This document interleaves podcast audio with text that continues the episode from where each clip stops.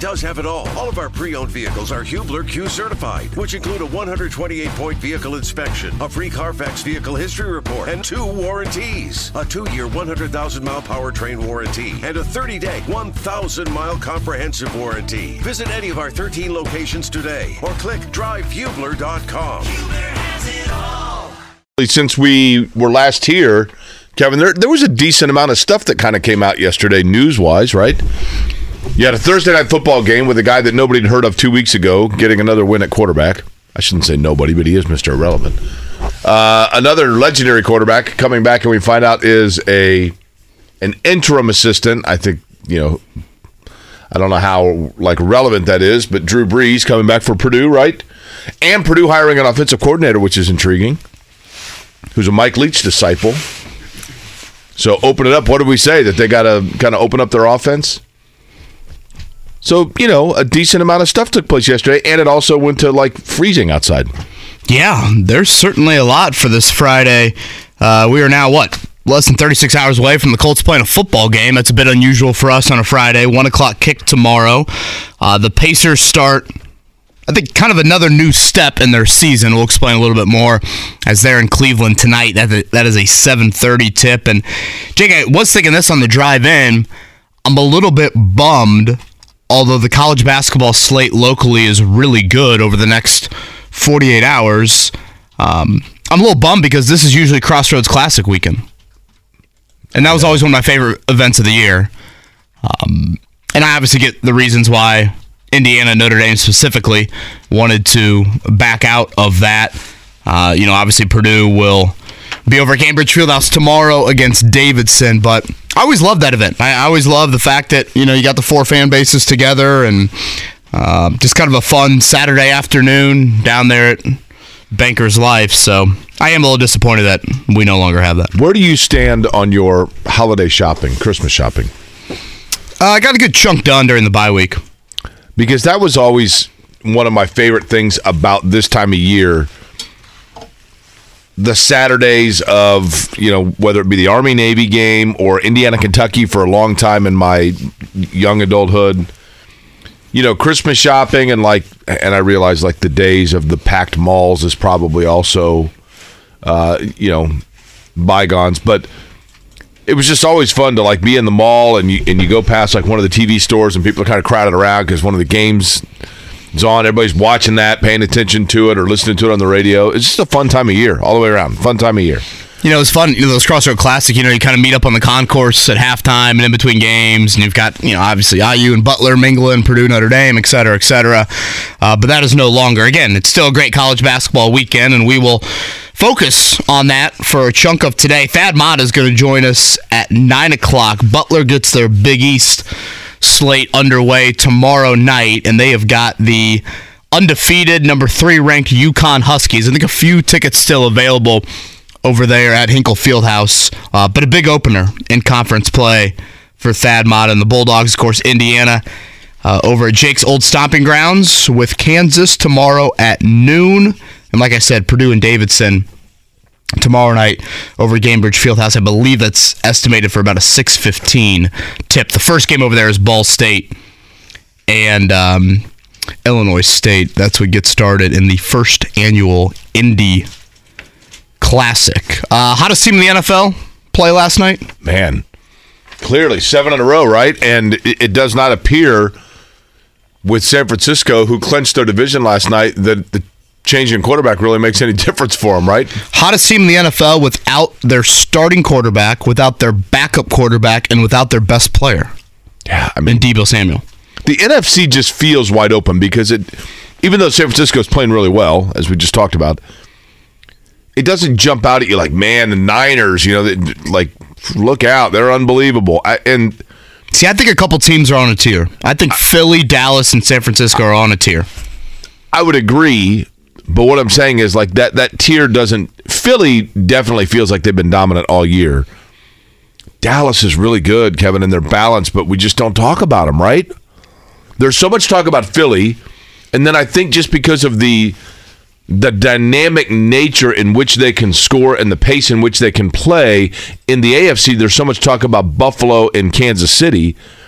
that we just kind of seem to overlook the efficiency of San Francisco and Dallas. You know what I mean? I mean, Jalen Hurts makes plays with his legs, and and they're a great story because he was not, you know, he was a he wasn't a guy that was a top 10 pick. I mean, he was a high pick, but not a top 10 pick.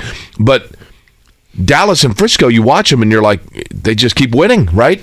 And they can do it in different ways. Yeah, and they've overcome injuries. I mean, Dak Prescott, of course, missed some time for Dallas early in the season. You know, a couple things, Jake, on, on last night.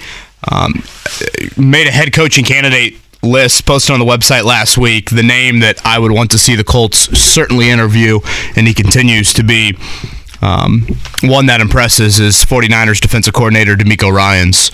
Uh, was in the process last year with Minnesota, actually pulled his name out of that process um, as San Francisco was making their run to the NFC Championship game. Uh, that 49ers defense continues to impress. And you talk about a young kind of CEO type. Um, I think a lot of people feel like he would fit that mold. Um, the other thing, and, and I want to make this very clear Brock Purdy has got a lot of talent around him. But Jake, San Francisco's hand's been forced to play Brock Purdy. But it's one of these things where when you do draft quarterbacks, at some point, and this seems rather obvious, it's really beneficial to give that guy a chance. And that's why I look at the Colts over the final four games and think, why not throw Sam Ehlinger out there? Did they feel like they got the, did he got his chance? Is two starts getting your chance? when you fire your I'm offensive asking rhetorically, I mean, I right? I, yeah, I, I I get why you're asking it. I mean, you fired your offensive coordinator after the first start. So, uh, by no means am I acting like Ehlinger is the next Brock Purdy, but for what it's worth, he was drafted know, though, right? 45 spots ahead of Brock Purdy. Um, and again, when you have George Kittle and you have Christian McCaffrey and you have that defense, it certainly helps you out big time. Uh, but that has just continued to be the head scratcher for me. And why do I need to see a 37 year old, in my opinion, banged up and or washed up, however you want to look at it, Matt Ryan? But nonetheless, that's the route that the Colts are taking. Still a four point spread for tomorrow. I mean, again, that seems low to me. I, Yeah, still at four. Minnesota at ten and three. The Colts four eight and one. Again, Justin Jefferson, arguably the best player in the NFL. The Colts will see tomorrow. They will move him around a lot, and it's a banged up cornerback group. No Kenny Moore. Brandon Facyson is doubtful with an illness, so unlikely to play. So that means a lot of Stephon Gilmore, a lot of Isaiah Rodgers, which I think is a good thing. Uh, but then Tony Brown would be your third corner. I don't think we'll get Gilmore like exclusively following Jefferson around, but I do think that is something the Colts need to entertain at parts of the game. uh, Mark, you're awake this morning, right? Yep, I'm here. Wondered. I mean, Kevin, Showing, mentioned- showing restraint. You know where I'm going with that, right? Yeah. yeah. We we, we got the, to got the trigger finger. We saved the Gilmore drops for later in the show once people are awake and we've conditioned them. Yeah. Uh, good morning to you. Friday, by the way. Some nice maturity, Mark. Happy Friday. It is some good maturity. Uh, this is our last Friday doing this program before Christmas because we will be out one week from today. Is that correct? Yes, yeah, yeah, let's keep telling him that. There's no show on Friday. Yeah, twenty third. We are out. Uh, the Colts will play next Monday night, so we'll have shows all that following week. But uh, yeah, nothing a week from Friday. Uh, the Drew Brees thing moved the needle at all for you, Jake? Am I being truthful? I, I, I would hope for fifteen hours a week. You are truthful. I I mean, not really. I look. It's. I, I think it's more just symbolic than anything, right? Drew Brees announced as an assistant interim coach for Purdue, but he is going to help with recruiting, so I guess that's cool. But uh, depending on, I mean, I assume it's just through the bowl game, right? Mm, Okay, I mean, That's what it kinda- sounds like. West Lafayette this time of year seems a little different than Del Mar this time of year, where Drew Brees lives. Yeah, you think? How do you think the missus? Oh yeah, spend Christmas in West Lafayette. Taking the kids over to Harry's. Yeah, exactly. And they can run around Brothers. I think you know they got two dollar burgers on Tuesday nights there. Um, yeah, I, I'm largely with you, Jake. But I do think this. I think it's important to keep your most prominent football player around, and a guy that supports the program, and a guy that wants to support the program. Um, I, I saw something yesterday. I thought it was a good point. Like Brees, I believe, is like I don't know if he has a title, but he's kind of spearheading that NIL collective. So I I think it's important to have that guy around the program, and maybe I'm putting too much into this, but I don't know. Maybe for a couple weeks in practice, you think those guys might be a little bit more motivated to look over and see a Drew Brees versus Brian Brohm, who's going to just going to leave for Louisville in a couple weeks? Yeah, that's that's fair. I mean, it's neat for it's cool. There's nothing negative you'd say about it. I just don't think it's. You know, somebody yesterday asked me like, "Wait a minute, did Purdue hire Drew Brees as head coach?" I'm like, "No, no, no. Let, us not." Yeah, make this very clear. This is interim assistant through the bowl game. I mean, it feels honorary, right? Yeah, like he's the coin toss guy. Yeah, pretty much. Which this is happening. Like Louisville. By the way, you know we start bowl games today. Oh, uh, what bowl games today? I'm going to guess the Blue Bonnet Bowl. We have ranked teams matching up in a bowl game today. Okay, GMAC Bowl. I believe the Bahamas Bowl is today. And then you get the Cure Bowl. Those are ranked teams. The Roadrunners of Texas San Antonio and Troy. Okay. But tomorrow you got that Fenway Bowl, which now, remember Troy, how did they get that big wooden horse for the team to travel on down to the Bahamas? Did they have to put that on a boat? That's the Cure Bowl. That's that, that's not oh, the Bahamas Bowl. Where, where is the Cure Bowl? Yeah, I would guess like Mobile. I feel like you played nine bowl games in Mobile. Hanging out in that thing for like three days in mid-December, waiting to surprise everybody. Uh, tomorrow you got the Fenway Bowl, which that is kind of awkward because the teams share a sideline, and Louisville's head coach left to go to Cincinnati. so I don't know if Scott Satterfield just sits right in the middle of the two teams, uh, but Louisville, their interim coach I saw was Deion Branch. That's right, who lived in Indy for a long time. So I think we're seeing a little bit of this. And again, Drew Brees not going to be the interim head coach; he's going to be the interim assistant. What? What? Let me ask you this: What would be the worst? Like, if you did not go, if you're the head coach, Kevin Bowen of, you know, insert name of whatever school, State U, and you don't make it to the college football playoffs, what's the bowl that you would be most excited about? Prob- in terms of location, probably the Bahamas Bowl, right? Yeah. Now, if we were going with sponsor name, the hometown lenders Bahamas Bowl. So if you had to come, if you got a if you got a year's supply of the sponsor and you got to go to a cool spot, what's the best combo? Hometown lenders Bahama Bowl, not bad, right? Well, if you love mayo, what about the Mayo Bowl? Yeah, well, but, if you win, you get dunked in mayo. And by the way, mayonnaise, the most disgusting condiment on the planet. Yeah, it's not very high on my list. Yeah. I um, am a little and again, I understand, Jake, but it's a tad surprising to me to see the opt outs for Purdue in this bowl game. I can't disagree. For for most teams, man. I mean, you ha- again, yeah, and yes, to your point, a lot of teams are going through this. I will say, I guess I should look deeper into this. Notre Dame has two bowl opt outs. They're both supposed to be first round picks. Purdue's opt outs are any of these guys going to have their name called in round one, or maybe even round two? I, like Charlie Jones and Payne Durham, I, I don't think they're supposed to go that high. Obviously, saw, Aidan O'Connell could be, I don't know, second or third, maybe. Aidan O'Connell's is more personal, isn't it? I, I, that was my assumption yeah. with everything family wise. But it's just, it's a bummer the bowl games have turned into a glorified spring game for next year. Totally agree. What about the Quick Lane Bowl where you go to Ford Field in Detroit? Is that bowling? I don't like. I don't know. The day after Christmas, do I really want to go to Ford Field in Detroit? That's New Mexico State yeah. and Bowling Green, by the way. Yeah, I can't say that one is too exciting for me. The Cramton Bowl in Montgomery, Alabama. That's I'm sorry. That's the Camellia Bowl, which is played in Cramton Bowl Stadium in Montgomery, Alabama. I don't, and again, I, I know why these guys are opting out, but isn't there an element of like, boy, we get to play an SEC team in January in Florida? Totally. I, I mean, get to win nine games. Eh, you know, the, I mean, and again, these opt outs for Purdue specifically, and I'm just using Purdue as an example. They're in our backyard. The news came out yesterday. Again, I know this is a college football wide thing, but it's just a bummer that this is what the bowl season has turned into because you don't get the opportunity to play LSU in a regular season matchup. That's just uh, it's not how college basketball or college football really operates. Um, and you get that chance in a bowl game, and it's going to be Austin Burton and you know a bunch of random guys that we really haven't seen too much this year. Here's the thing, Kevin. It is very easy for me, you, you know, whoever it might be, Mark people listening to say, you know, there's just too many bowl games. There's just too many bowl games. I remember back when it was the orange, the fiesta, the sugar, and the rose, and then you know the blue bonnet, the holiday, Cotton and Bowl. the cotton bowl. Right? There are too many bowl games. Everybody with 500. I get it, but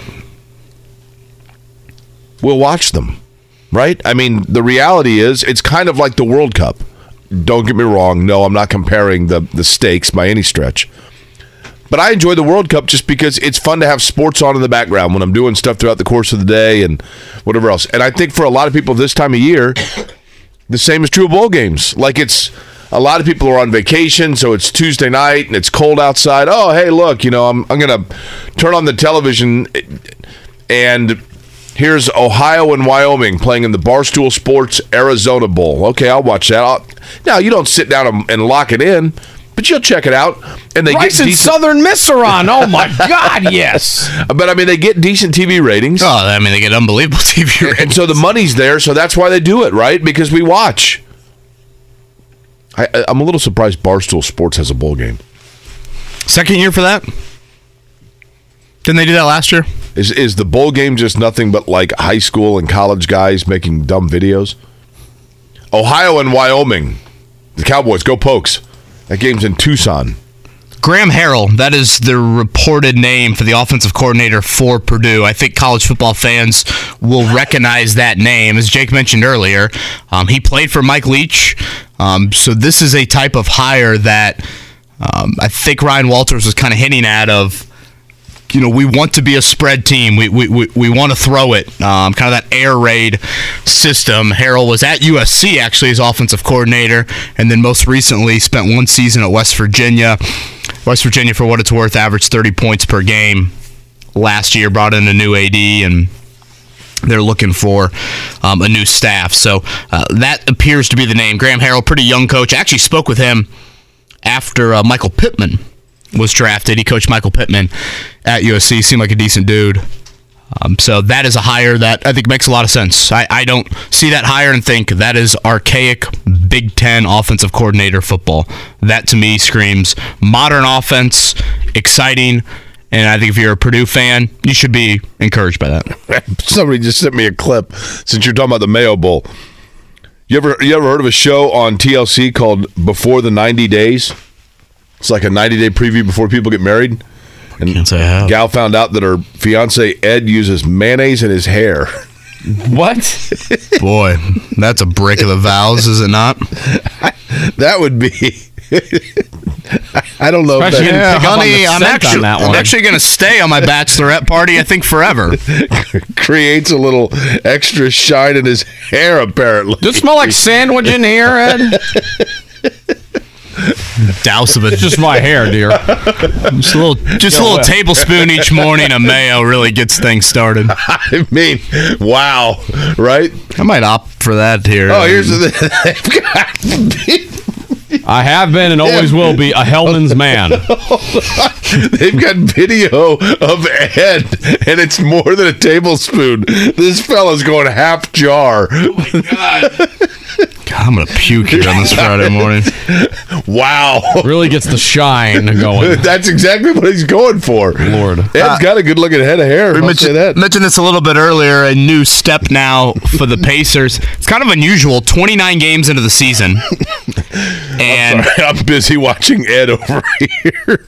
so what's that? 29 games Don't mind is me. about what? About a third into the season, a little bit over a third into the season. They have yet to play uh, one of the top teams in the East. They have not played Milwaukee, Boston, or Cleveland. Tonight it will be Cleveland.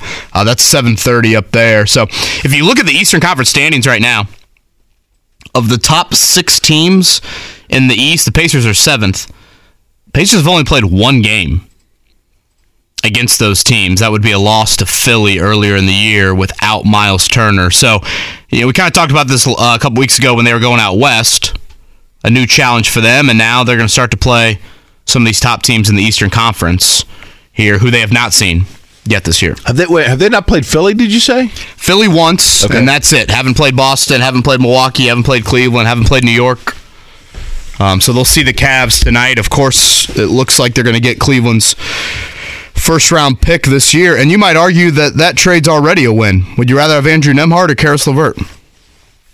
Boy, you're not kidding, man. And Caris LeVert's kind of dropped off a little bit, right? I mean, to be fair, they obviously have added some pieces that have diminished the role for Caris LeVert.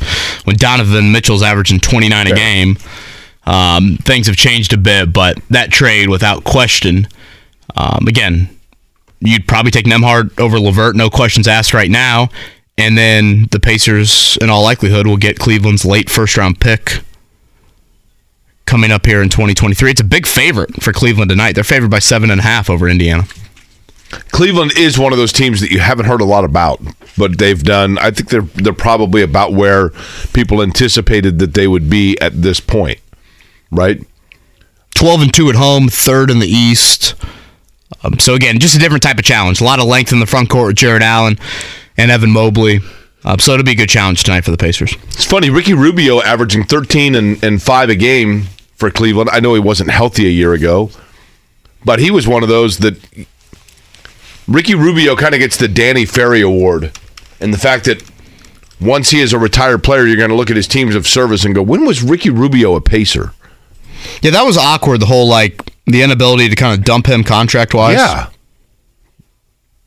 Very, I mean, for sure. Dylan Windler, by the way, Indiana product, still not really cracking the rotation for Cleveland. But Yeah, the Perry Perry Meridian. He's a great golfer. there. Is he really? Great golfer. You know what sport has naturally good golfers? Hockey players. You ever watch hockey players golf? Really? I now, is this like a Happy Gilmore reference? No, no, no. I'm being totally serious. I remember um, when I worked in St. Louis, the Blues would do a golf outing every year where, you know, you pair up with one of the Blues players, fundraiser. And Chris Pronger was an unbelievable golfer. But I think, quite frankly, Kevin, I, I don't know. You would know better than I. I don't know how much hockey you've played, but I think it's because the range of motion of like a slap shot is the same as a golf drive, right? So it's so the natural movement of one's arm is just similar for a I can see hockey that. player. So they just naturally are pretty good at it. On the show today, by the way, Greg Rakestraw going to join us 8 o'clock uh, this morning. Then just a little over an hour from now, voice of the Colts, Matt Taylor joins us. Danny Lopez of the Indiana Pacers going to join us at 845 to kind of school us on why Adam Silver was here for basically the week hanging out with the blue and gold. And then Thad Matta at 9 o'clock. So we have a big show lined up here on a Friday, getting set for the weekend. And as I'd mentioned, this would be the last Friday that we'll be doing a show because uh, before Christmas, because we will be off one week from today as we head down the home stretch. What do we have? Uh, basically, one week of shopping left, nine days, something like that, Right, and for a lot of people, they'll they'll expend all those nine days. or wait until the twenty fourth. Um, we'll get you caught up on what happened overnight as well. By the way, and we'll do that next here. Kevin and Query, 93.5, 107.5 The Fan. StateSports.com on 93.5 and 107.5 The Fan. Jake, tonight Pacers back in action. 7:30 tip up in Cleveland. Again, we talked about it a little bit earlier. Pacers have not really played any of the best teams in the Eastern Conference yet. Cleveland would qualify as that. A seven and a half point underdog. You surprised by that for Indiana? Not uh, Cleveland's pretty good, and it's on the road. Um, I think the Pacers deserve a little more credit than that, but little more respect than that. But still, I think league wide they're seen as a young team. Five o'clock Sunday. Is that the tip Which they time with the Knicks? That's correct. Five o'clock on Sunday at the Fieldhouse. Yep, Into a little bit of a. You call that a matinee? Early evening? that's a matinee, right? Isn't a matinee anything before dinner hour? Oh, we'll call it a matinee. Sure. Uh, Steph Curry out multiple weeks with that shoulder injury that he suffered uh, here at Gainbridge Fieldhouse. So that means no Steph on Christmas. You know what? Uh, what word I heard yesterday for the first time in a while? Had some PTSD, subluxation. Maybe Steph Curry called up Andrew Luck, was like, "Hey, explain to me again what subluxation is," because, boy, I remember going through the whole rigmarole with Andrew Luck of learning what the subluxation is. But that apparently was the diagnosis PTSD on that front. Curry. Yeah, exactly. Mark, thank you. I'm sorry. You sent egg salad sandwich gifts to me. What do, you, do we have that fella? This is the mayonnaise ha- in the hair fella. Horrifying. We do not need to be playing this. I smell like an egg salad sandwich.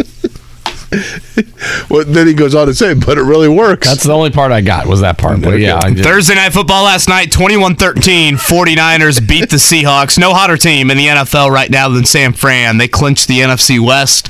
They've won seven in a row. They're on their third string quarterback. They don't have Deebo Samuel. But Christian McCaffrey, 138 total yards last night. George Kittle, a couple of touchdowns. And now the Seahawks have lost four of five. So Seattle could be backing their way out of I was going to the say, back to reality for Seattle, right? Can you imagine what that fella smells like on a hot day? By the way, speaking of the Niners being hot, No, like I said. I'm trying not to puke. I've already eight o'clock. almost puked twice here on this Friday morning. Sorry. Uh, college basketball, big slate over the course of the weekend. Beginning tomorrow at noon, it's Indiana in Lawrence, Allen Fieldhouse to take on the Jayhawks of Kansas. Then, uh, also at noon, IUPUI in Eastern Illinois, by the way. Ball State and Illinois State, part of the Indy Classic to tip things off at Gainbridge Fieldhouse. 3.30 tomorrow, followed by Purdue and Davidson at 6.15. UConn undefeated at Hinkle Fieldhouse to take on Butler. That game at 7 o'clock. Thad Matta going to join us at 9 a.m. The latest on the Indiana front, Jalen Hood Schifino sounded like he was going to give it a go in practice yesterday, kind of test, get him into some contact, some physical stuff, see how that back responds. Like Jake said, it's a noon tip from Allen Fieldhouse. You absolutely love this game for college basketball. Again, it's a bummer to me, selfishly, there's, that there's no Crossroads Classic anymore. Fully understand why Indiana and Notre Dame specifically wanted to back out of that. Indiana to play games like this. Um, great to see it on campus, of course, and obviously Kansas will return the favor next year at Assembly Hall. Here was Mike Woodson yesterday on facing the nine and one Jayhawks. and they play well at home. I mean, if you look at their record over the last, you know, 16, 17 years or so, they, they haven't lost very many games at home. So we're going to have to go in there and commit to 40 minutes and do it on both ends of the floor and, and see what happens. You know, I, I know one thing, we can't come out and start a game like we did against Arizona and, and dig a hole. And, and expect to win. You know, I mean that was that was tough the other night. Uh, although we fought back and did a lot of good things uh, against good teams, you just you know you got to be in the game early and and give yourself a chance. Jake, Kansas definitely doesn't have the front court that Arizona has. Couple starters back from the national championship team. Not super deep, but again, nice start to the year for them. Nine and one. They lost to Tennessee in the Bahamas. Um, so this is going to be a big challenge on the road. By the way, they haven't lost many games at home for like the last 86 or 97 years. When he said 16 or 17 years, I'm like, that- that's been one of the toughest places to play in college basketball for a century. Yeah, was he referencing maybe the self era? You know, yeah, that's probably right. But I think this is what you love about college basketball, Jake, and this is what college basketball needs to continue to kind of appeal to the non-conference season. You want these games on campus. Yeah. You want these guys to feel these atmospheres, the fan bases, of course. Um, so looking forward to tomorrow at noon. Mark, you said the line's dropping again. Yeah, it's down to three and a half. Wow. The Vikings looked pretty healthy on the injury report compared to the Colts. Uh, we'll get more into this. Colts Vikings again. That matchup coming up one o'clock on Saturday. I think there's a lot of attention on this weekend um, for the Colts. We'll explain more coming up here in a few minutes. Kevin and Query on Life is full of things to manage your work, your family, your plans, and your treatment. Consider Kesimpta, ofatumumab 20 milligram injection. You can take it yourself from the comfort of home. If you're ready for something different, ask your healthcare provider about Kesimpta and check out the details at kesimpta.com. Brought to you by Novartis Pharmaceuticals Corporation. Life is full of things to manage your work, your family, your plans, and your treatment. Consider Kesimpta, ofatumumab 20 milligram injection. You can take it yourself from the comfort of home. If you're ready for something different, ask your healthcare provider about Kesimpta and check out the details at kesimpta.com. Brought to you by Novartis Pharmaceuticals Corporation. a nice start to this Friday. Aren't you glad you mentioned the Mayo Bowl? the Duke's Mayo Bowl. You think anyone has any idea what we're talking about? So earlier this morning, we were talking about bowl games. Kevin had mentioned that he thought it'd be kind of fun if you liked mayonnaise to go to the Duke's Mayo Bowl. I had mentioned that I think mayonnaise is the most disgusting condiment on the planet, and um, I was texted then a video from a TLC show of a guy that puts mayonnaise in his hair, which is the most disgusting video ever. but uh, Mark now has become a mayo enthusiast and is playing songs about mayonnaise. Yeah, Smashing Pumpkins mayonnaise. That's a great song. Okay. Kind of a somber intro there. Yeah. Uh, Smashing when you're putting Pumpkins. mayonnaise in your hair, it should be somber. Smashing Pumpkins, the most overrated band of the Oh 90s. man, that's harsh. I'm just saying. The most overrated band of the 90s. I don't know if I can agree with you on that. Kevin, you were saying the line, it, it just keeps shrinking and shrinking Yeah, uh, Mark was saying three and a half. for the Colts and yeah, Vikings, that's- I right? just checked at the break. Yeah, three and a half. Yeah, I'm still seeing four here, but yeah, I mean, I, I don't understand why it would be dropping like that. Um, again, it's a huge weekend for the Colts when you look at really the draft order. I think fir- first and foremost, um, mentioned a little bit earlier, but you have seven teams sitting at five and eight.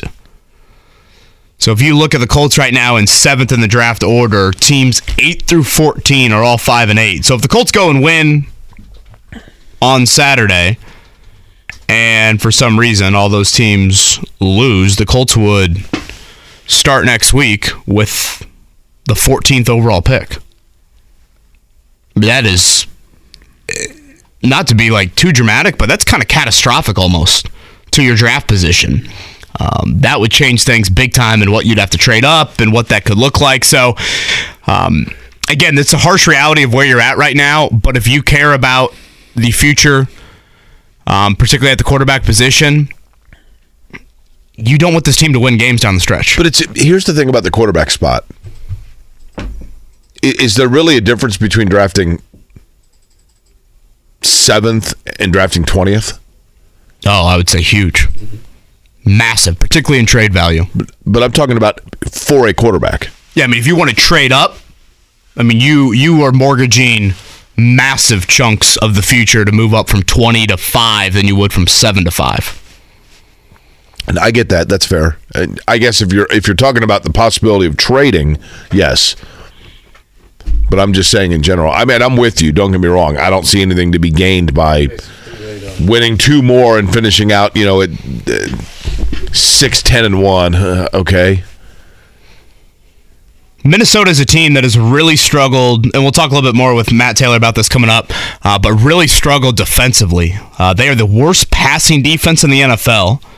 Um, it's just kind of odd to say this about a 10 and 3 football team. Worst passing defense in the NFL.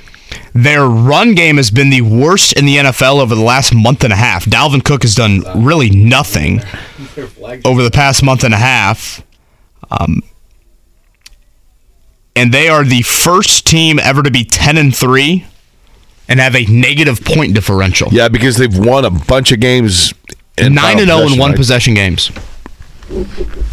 But I think it's a I think it's a tremendous skill group. I mean Justin Jefferson, again, arguably the best player in the NFL. TJ Hockenson's a great tight end.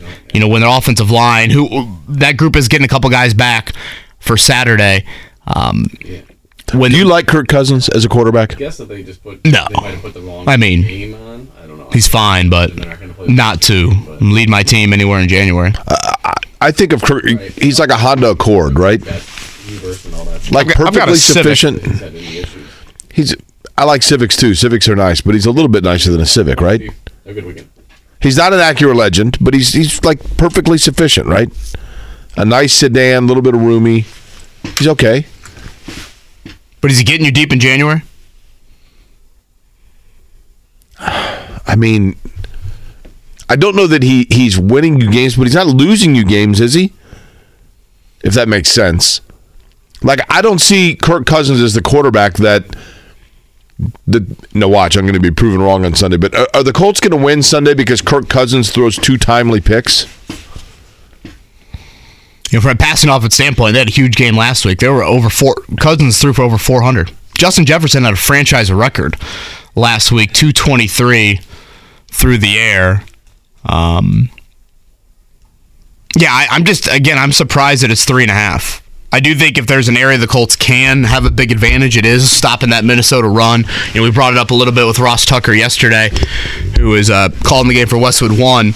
You know, the Colts defensive tackle group in particular, Grover Stewart, DeForest Buckner, uh, they should be kind of licking their chops with how poor Minnesota's run defense has been, or run offense has been here in recent weeks. But I just think with a banged up cornerback group, they move Jefferson all around. Unless you put Gilmore on him, I just see Jefferson having a huge day. You know what I just I just thought of right now, Kevin, and this is the kind of you know I don't know if you ever thank yourself for the fact that you've got access to this kind of neuroticism sitting right next to you, but um, If you look at the Colts defense, can you name for me, please, the let's say the six, the six best players on the Colts defense right now? At least on their line. Let's go with their line. You got DeForest Buckner, right? Do they have a six best on their defensive line? Good point. Grover Stewart. You got Kwity Paye. Okay. Um, if, you, if you go with the linebacker core, you got Zaire Franklin. We got throwing Ngakoue. Okay, that's fine. Uh, and by the way, you need Ngakoue, right? Now, so here's the thing: is this is this the largest collection deep that you can go of people on a unit where every single one of them has a first name that they're the only person you've ever heard of with that first name? You ever think about that? Do you know of another DeForest? Wasn't Grover a president? Ooh, good point. And Grover the Grover obviously the the monster as well. Grover Cleveland, yes. Uh, Grover and Grover Cleveland Alexander. So there are a couple of Grovers. Good point. But Kwity, Zaire,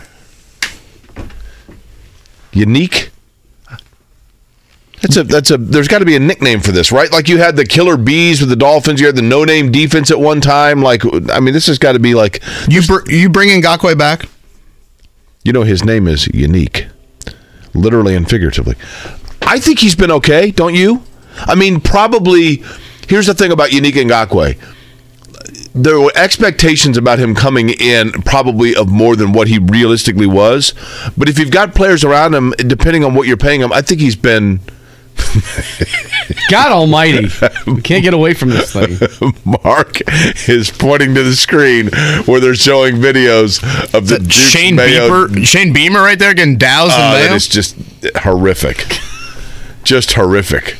Um, but I think he's been okay. Smell like an egg salad sandwich, but it really, really works. You know, a guy on pace for double digit sacks, Jake, is it kind of a slap in the face just to call that okay? I mean, the Colts would dream, have dreamed for double digit sacks off the edge in recent years. Yeah, I just I think that when he came here, it was like, holy cow, what! A, and I mean, you know, Because yeah, the I- Colts haven't had right. what he gives you. Again, the, the sacks haven't been the most impactful, but I think when you look at the list of free agents this season, the fact that he has been available and again has produced to that level, um, that free agent candidacy, and of course, is Gus Bradley going to be here and all of those things, uh, that's going to play a huge part in it. But the fact that Ngakoue suits up every week and is going to end the year with double digit sacks, Kevin and Corey, what you I think everybody would have signed up for that at the start of the year. He probably is. You're right. I mean, he's their leading man. The fact, though, say that again? the fact that they have two players on their roster, two, with more than five sacks, only two. I, that seems low, doesn't it? Yeah, to get just the consistent rush, particularly late in games, has not been there at all for them.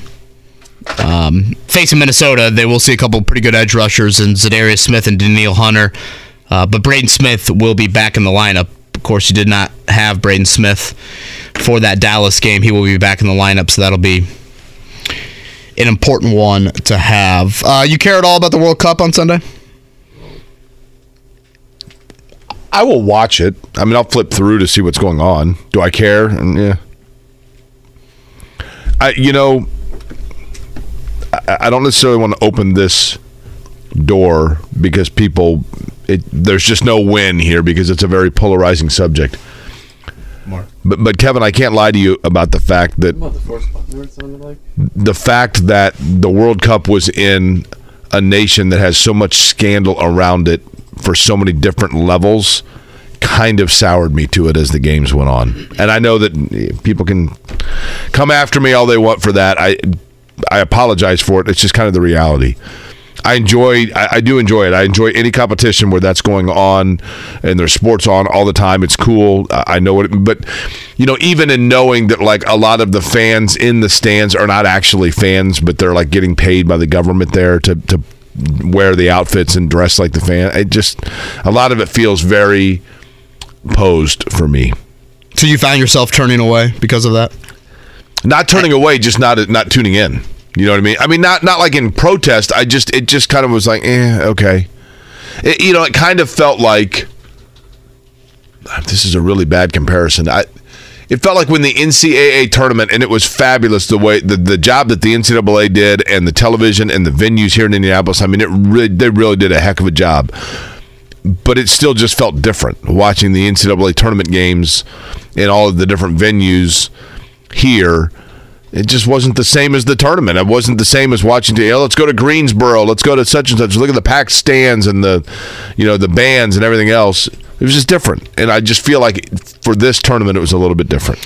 Yeah, Fitch, this is we talked about earlier. The thoughts on DeMeco Ryan as a Colts next head coach. He would be on my very short list. He, he'd probably be a top that short list. I know it doesn't necessarily check the offensive side of the ball, but what he's done with that defense, the young kind of CEO leader type, um, he would be a name that I'd be looking heavily, heavily into. Uh, this from my friend Lori, who's a school teacher. About 20 years ago at my school, we had a lice epidemic. All of the staff members would go home and put mayonnaise in our hair because apparently that kills lice if you have any. smells absolutely disgusting, but my hair was super soft.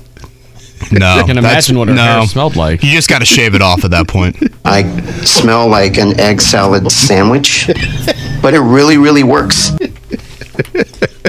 You can't do that. You just can't. Uh, Tony, want to talk to Forrest Buckner, Mark? It's something like that. Yeah, his phone was kind of cutting out, so I couldn't get it all. So Tony, go ahead. What's up, Tony? Hey guys, Jake, don't apologize for your feelings, man. It's why some of us hate on the LIV golfers. It's kind of dirty money, man. but uh no, guys, I'm in between your ages. Are neither of you Trekkies for an easy DeForest? no, no. Are we? Are either of us? Say that again. Star Trek fans, man. DeForest Kelley, Bones, Now, funniest guy in the show. now, hang in, hang on here. Have you been to Riverside, Iowa? I have not. You need to. Go, are you a Star Trek fan? Heck yeah. Okay, I'm oh, not a old school, not anything new anymore. I'm not Sounds like a diehard. I am not in any way, shape, or form a Star Trek fan. I don't have anything against it. It just in my wheelhouse. But Riverside, Iowa, small town, nothing going for it. Late 80s, the mayor says, you know what? Captain Kirk in Star Trek claims in the future that he was born in the state of Iowa. So they wrote to Warner Brothers or whoever and declared Riverside, Iowa, the future birthplace of Captain Kirk. And the entire town is decked out in Star Trek stuff. Literally. They have a Star knew Trek he was festival. from Iowa, bro. But you guys have a good weekend. Go Colts. All right. Thanks, Tony. Tony used to go there.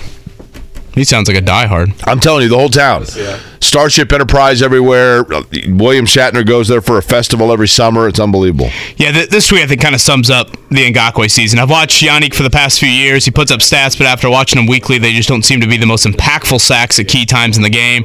I guess we got spoiled a bit with Mathis and Freeney. I just think the consistent rushes.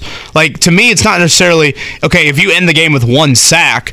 I would probably rather take th- four quarterback pressures than one sack during a game. Because if those four quarterback pressures lead to, you know, three incompletions, or potentially that pressure leads to a turnover of an errant pass or something like that, uh, that's where I feel like the Ngakoue part is missing a bit. But again, having said that, he still suits up every week and he's going to get you double digit sacks. And I think about all the swings and misses Chris Ballard's had with edge rushers in his draft history. You would have dreamed for that from. And again, injuries have played what's into the- some of these guys, but Tyquan Lewis and Kemoko Turay and Ben Banogu and Tarell Basham, I mean, those guys never sniffed. How, how about Dayo? I mean, like, what's the uh, Dayo's still a what's little the shelf young. life on Dayo? I mean, I think he's still young. I mean, it, it's year two. He Came off a torn Achilles, so I think it's still early to group him into the others. But Basham, Banogu, Lewis, Turay, I mean, they all have played out their rookie contracts. I think it's fine to go there with them. Mark, is soft hair important enough to you that you'd be willing to smell like an egg salad No. sandwich? My hair's getting a little thin, so if it did hair restoration or something, I'd be all for Oh, it. the PAI folk. Oh, yeah. Call John. Yeah. You seen JMV and Rick DeMoling? Speak highly of it. I know. I need to get on that. Or They're great people. If they said, hey, mayo works, I'm going to Costco and load up Stop, on Dukes. Mark. No, you can't What? do that. You can't. We can do a show bit for it. you imagine your daughters My, imagine my daughters, what, with mayo in their hair? watching their father put mayo in, in his hair. Trust me, they're my kids. They're going to see me do a lot worse. Oh, you know, um, you know that comedian that Jeff Dunham, Oh, yeah. The the ventriloquist talk fella. overrated, yeah. What's that? What? You said Smashing Pumpkins was overrated. Uh, that Jeff Dunham, uh, I had a friend that was on the Jay Leno show, and he was on the same night as Jeff Dunham, Mm-hmm. And he said they were backstage in the green room, and Jeff Dunham, he, he didn't recognize Jeff Dunham. And then, like an hour before Jeff Dunham went on, some guy came out with a can of like spray paint and spray painted his hair on. And the whole thing is is is fake. Didn't Carlos Boozer do that? Yeah, Carlos Boozer looked like he had shoe polish at one point. It looked like it was kind of just Sharpie. Yeah. Very uh, direct, li- very nice lines though on that. The Like, Carlos Boozer hair was good astounding. right angles with a lot of those. Is there any player, by the way, who had a faster ascent and then faster decline than Carlos Boozer? Remember, like one year he was he was a max contract guy, and then boom, it was over. It was like, what happened? And I there was talk. Carlos Boozer was in that he cashed in in that free agency class with LeBron and everybody else. He was the like the consolation prize. Correct, and he made a boatload of money, and then that was it. That's what Dansby Swanson's about to be with baseball. He's like the fourth best shortstop, and he's going to get like two hundred million dollars. Did want to mention this. Uh, guest we've had on the show before, Brian Neubert from Gold and Black, announced yesterday that um, he has another brain tumor and is going to go on a um, take a leave of absence. Uh, I believe this is second or third time he's had to have surgery on this. So I know Brian announced that yesterday. So thinking about uh, Brian, his family, and um, certainly the doctors, and that hopefully everything will be as smooth of a process as it can be. Really nice guy For him. and a solid professional, which are two great things to have said about you, and but take a complete back shelf, of course, to wanting him simply to be healthy. So we, we absolutely hope the best for Brian, who does a great job. Uh, Greg Rakestraw joins us next here. Kevin Aquari. Life is full of things to manage your work, your family, your plans, and your treatment. Consider Kesimpta, ofatumumab 20 milligram injection. You can take it yourself from the comfort of home. If you're ready for something different, ask your healthcare provider about Kesimpta and check out the details at kesimpta.com. Brought to you by Novartis Pharmaceuticals Corporation. Got a loaded guest lineup here in the next hour. Again, Thad Matta going to join us at 9 o'clock. Big, big Big East opener for the Bulldogs coming up on Saturday night, hosting undefeated UConn. But we'll begin like we do every Friday at 8 a.m. He is Greg Rakestraw from ISC Sports Network. And of course, he'll be in these studios or in the studio tomorrow uh, for the Colts postgame show, 1 o'clock kick, Colts and Vikings. We'll get to that in just a second. Uh, Rake Sunday morning, we've got Argentina, France. I would think from a TV rating standpoint, this has got to be pretty close to kind of a dream matchup there with storylines for each country and the star players as well. And I would say pretty close to you know having the favorites there as you were going to possibly have. You know, a lot of folks maybe thought it was going to be France and Brazil, so Argentina would be the next best thing. And obviously, you got the story of you know can Lionel Messi and what's his final World Cup? He hasn't announced it, but again, Father Time catches up with everybody.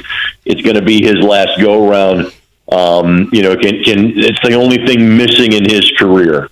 You know, can he deliver a World Cup championship back to Argentina for the first time since 1986, or can France be the first team to go back to back in some 60 years in the World Cup? So it is not a World Cup final that is bereft of storylines, put it that way. Greg, in terms of Messi, I, listen, I think all of us know of his name, certainly, and those of us that are not regular soccer enthusiasts and viewers, I mean, I know absolutely uh, of Messi, but uh, you know, safe to say that that he is in the Peyton Manning, Tom Brady, Joe Montana discussion of all time soccer. I mean, he's what top five all time. Yes, and, and, and I, again, is he ever going to be as as legendary as as as Pelé? Probably not. Uh, he would be right behind that in the Diego Maradona, uh, Johan Cruyff, you know, you know, player Cruyff players like that. Um, and it's funny that you mentioned the Brady Manning because that is the most obvious comparison with he and Cristiano Ronaldo. It is the most direct corollary of saying those two guys clearly the best players of their generation and have been for the last 15 to 20 years. Um, again, because of the clubs he has played for and the numbers that he has put up, there is no doubting his greatness as one of the best to ever play. And the era is so different in now that so much of the talent is concentrated from a you know professional standpoint in Europe, and obviously Messi has played at the highest level there too. So again, this this is this is just checking off the last box if they win having won a World Cup for Argentina. Again, 10 a.m. on Sunday. That'll be Argentina and France for the World Cup. Greg Rakestraw is with us here on the Payless Liquors hotline. Rake, at this time of year when the Colts are 4 8 and 1, a lot of the topics are big picture. Um, so I'll throw one at you.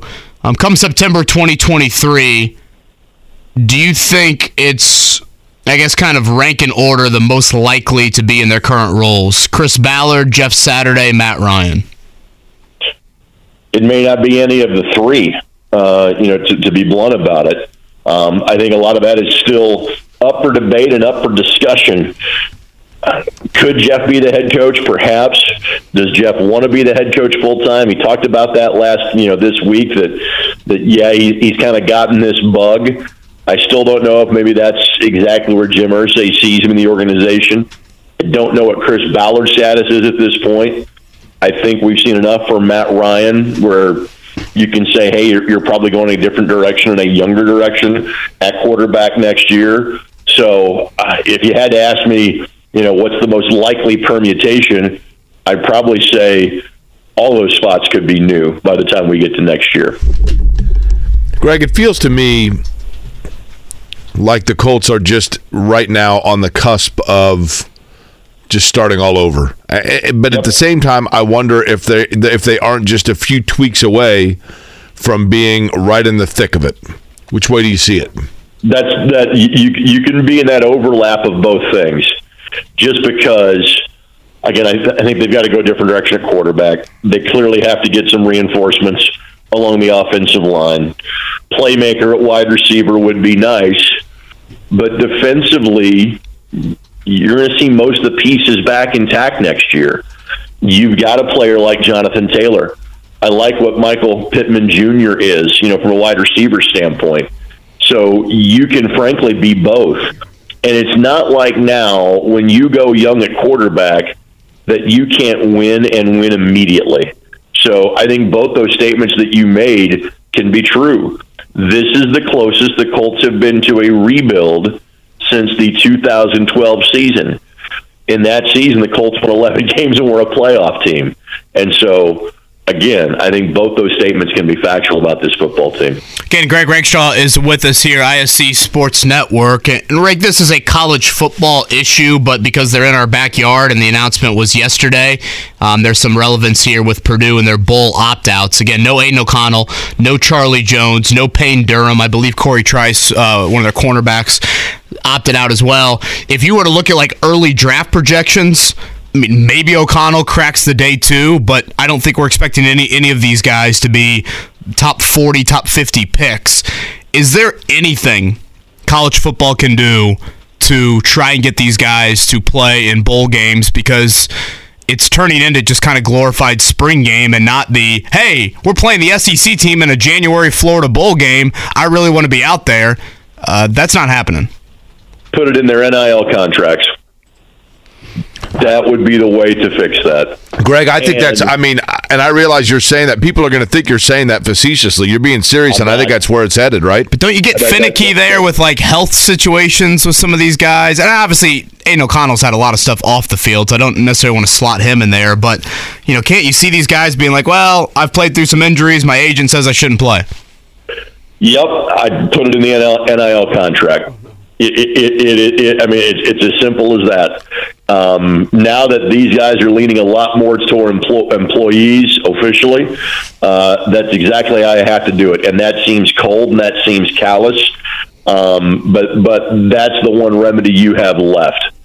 Listen, I I understand where these guys are coming from. I get it. I'm not sure I like it. I don't have a great logical ground to argue that they're not doing the right thing to me, there and, and I understand the difference in you're playing in the college football playoff and you're not. If you're not, it is an exhibition. There is something to be said, though. You know, you're not playing in the Weed Eater Bowl. You're playing on a New Year's Day bowl game, uh, and and so again, I again I understand it. I just don't like it. Uh, and and you cited the draft stock of those guys. I would probably put Payne Durham a little higher in terms of everybody else in that group. These are guys that I think are going to get a look for the NFL team. I'm not exactly sure what the likelihood of them being on, say, an active, you know, opening day roster is going to be next year. So part of that's like, you know, really. Um, but again, don't like it.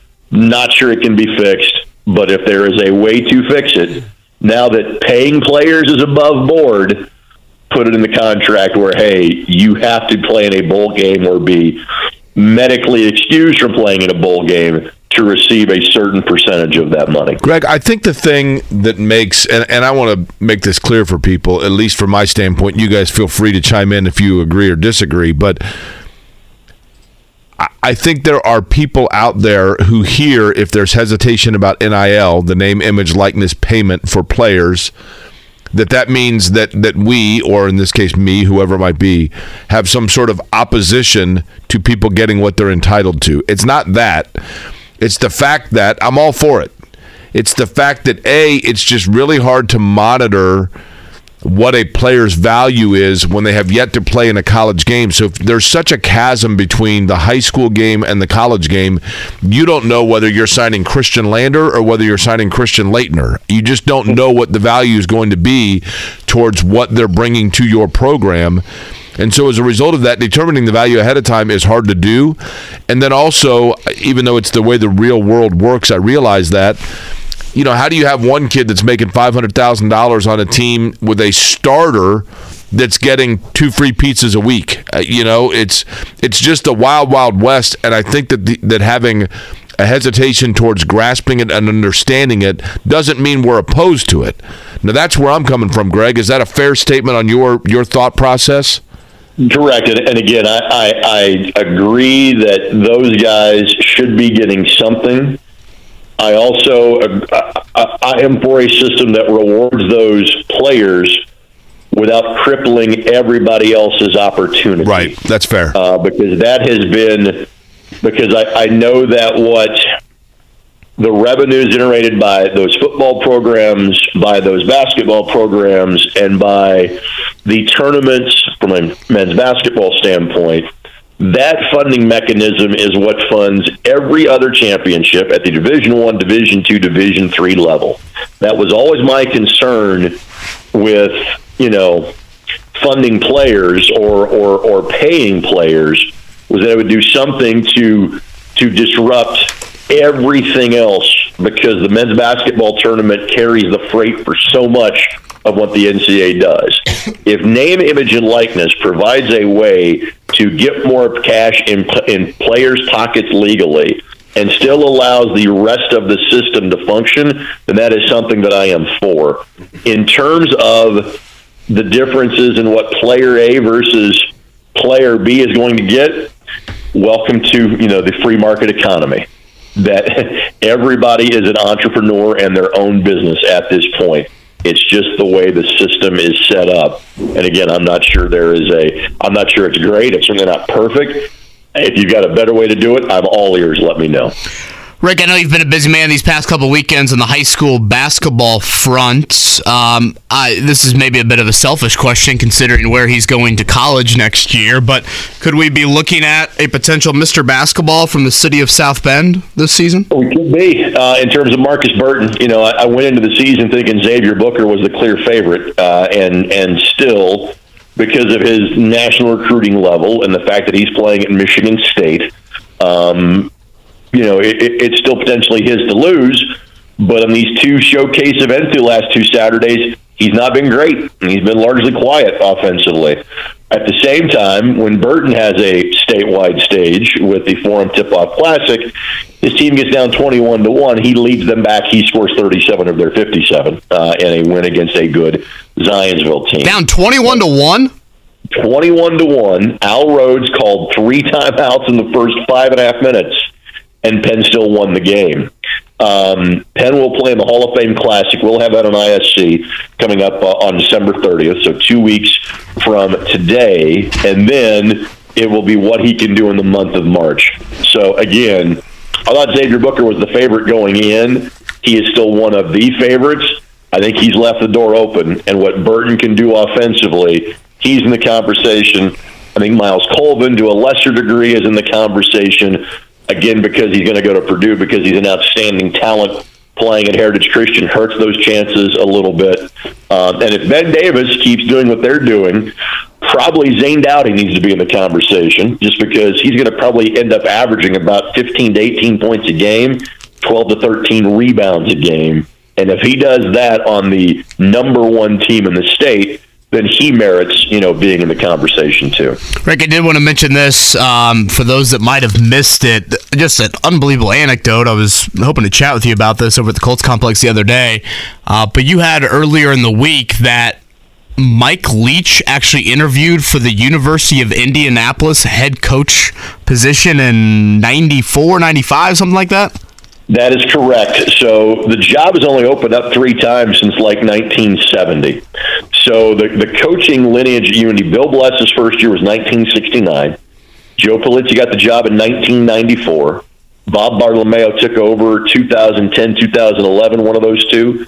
Chris Keevers then has had the job uh, for each of the last three seasons. So when the job opened up in the spring of 94, I was not yet on campus. I was a senior in high school. I got to town in August of 94. Apparently, Mike Leach, who at the time was working for Hal Mumme at Valdosta State at the Division two level, interviewed for the job.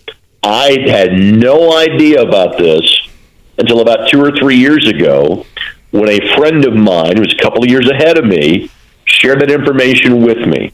So a handful of players met with Mike, you know, as they were doing on campus interviews and visits and things like that.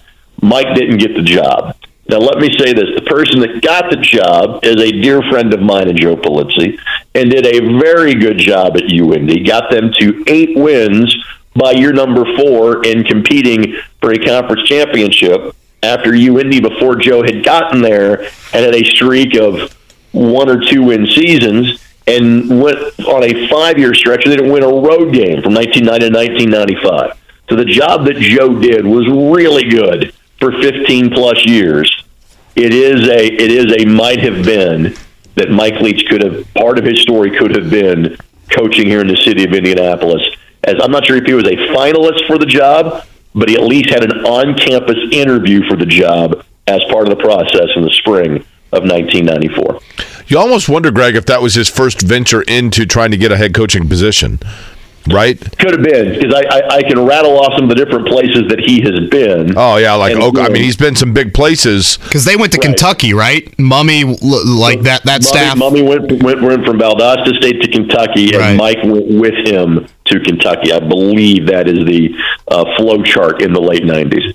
Gosh, crazy, crazy! What could have been. Jake, got anything else for him? Greg, here's a. I've always around that time, you tell me when did when did Indiana Central become UIndy?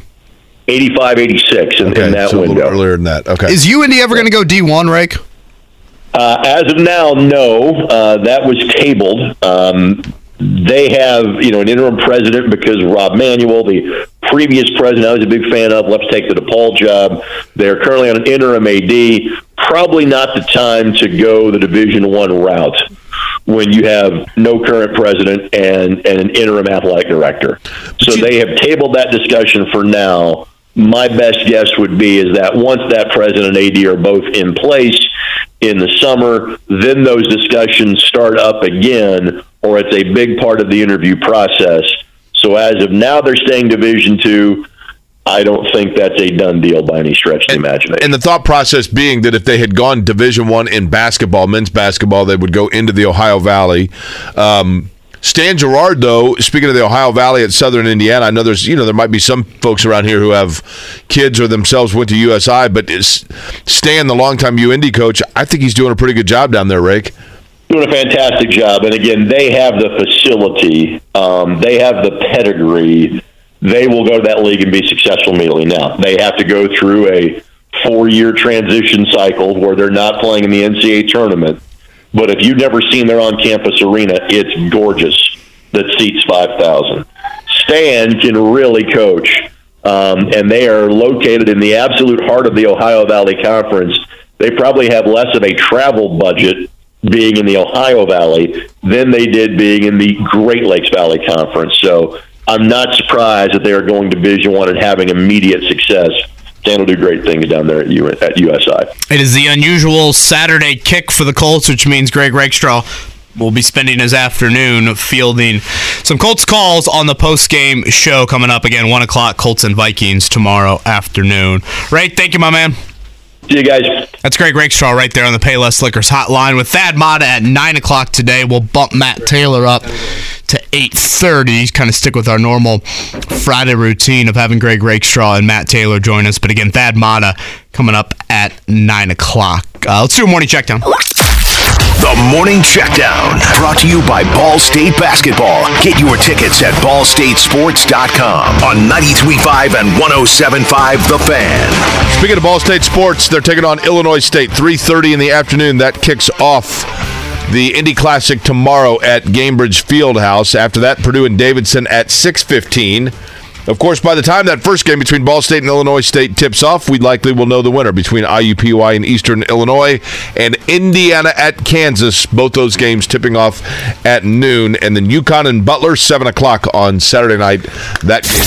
As Jake said, it is number one Purdue in the inaugural Indy Classic, the battle of the Loyer brothers. Foster Loyer for Davidson, of course Fletcher Loyer Loyer for Purdue. That's part of why this matchup uh, came to fruition. Here was Matt Painter yesterday on the new Indy Classic. Well, for us, obviously, we like to continue to play in Indianapolis, but there's a lot of other events kind of looming. So we're um, just kind of waiting to, to see, obviously, where the Gavitt Games goes. Obviously, the ACC Big Ten Challenge.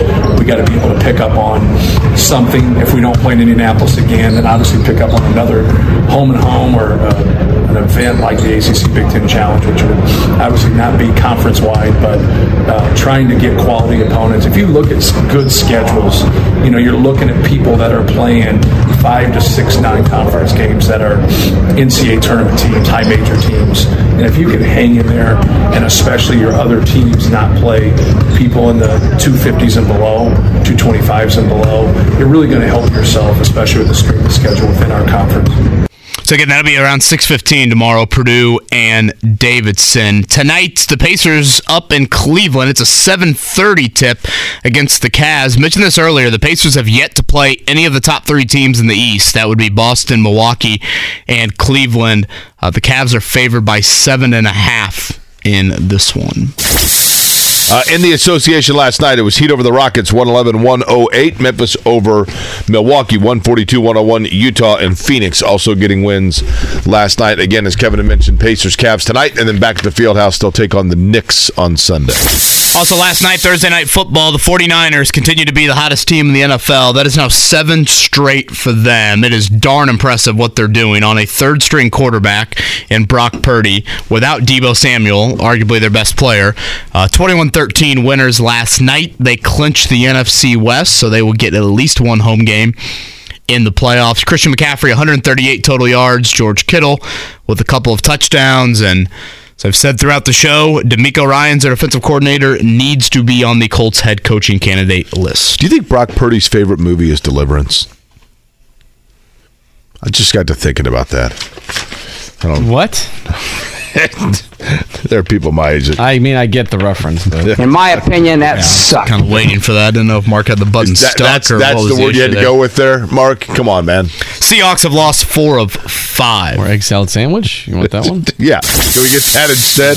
What we learned earlier is that some fella on a show puts mayonnaise in his hair. We learned that earlier on the program, right? Somebody tweeted me though, and they said if 2004 Jennifer Aniston told you on the set of the breakup to put mayo in your hair, you damn well would have done it. I said, yeah. what would yeah, you I be have. saying right now if Jennifer Aniston had told you to do that? I smell like an egg salad sandwich, but it really, really works. Hell yeah, I would smell like an egg salad sandwich. Would she feel that way?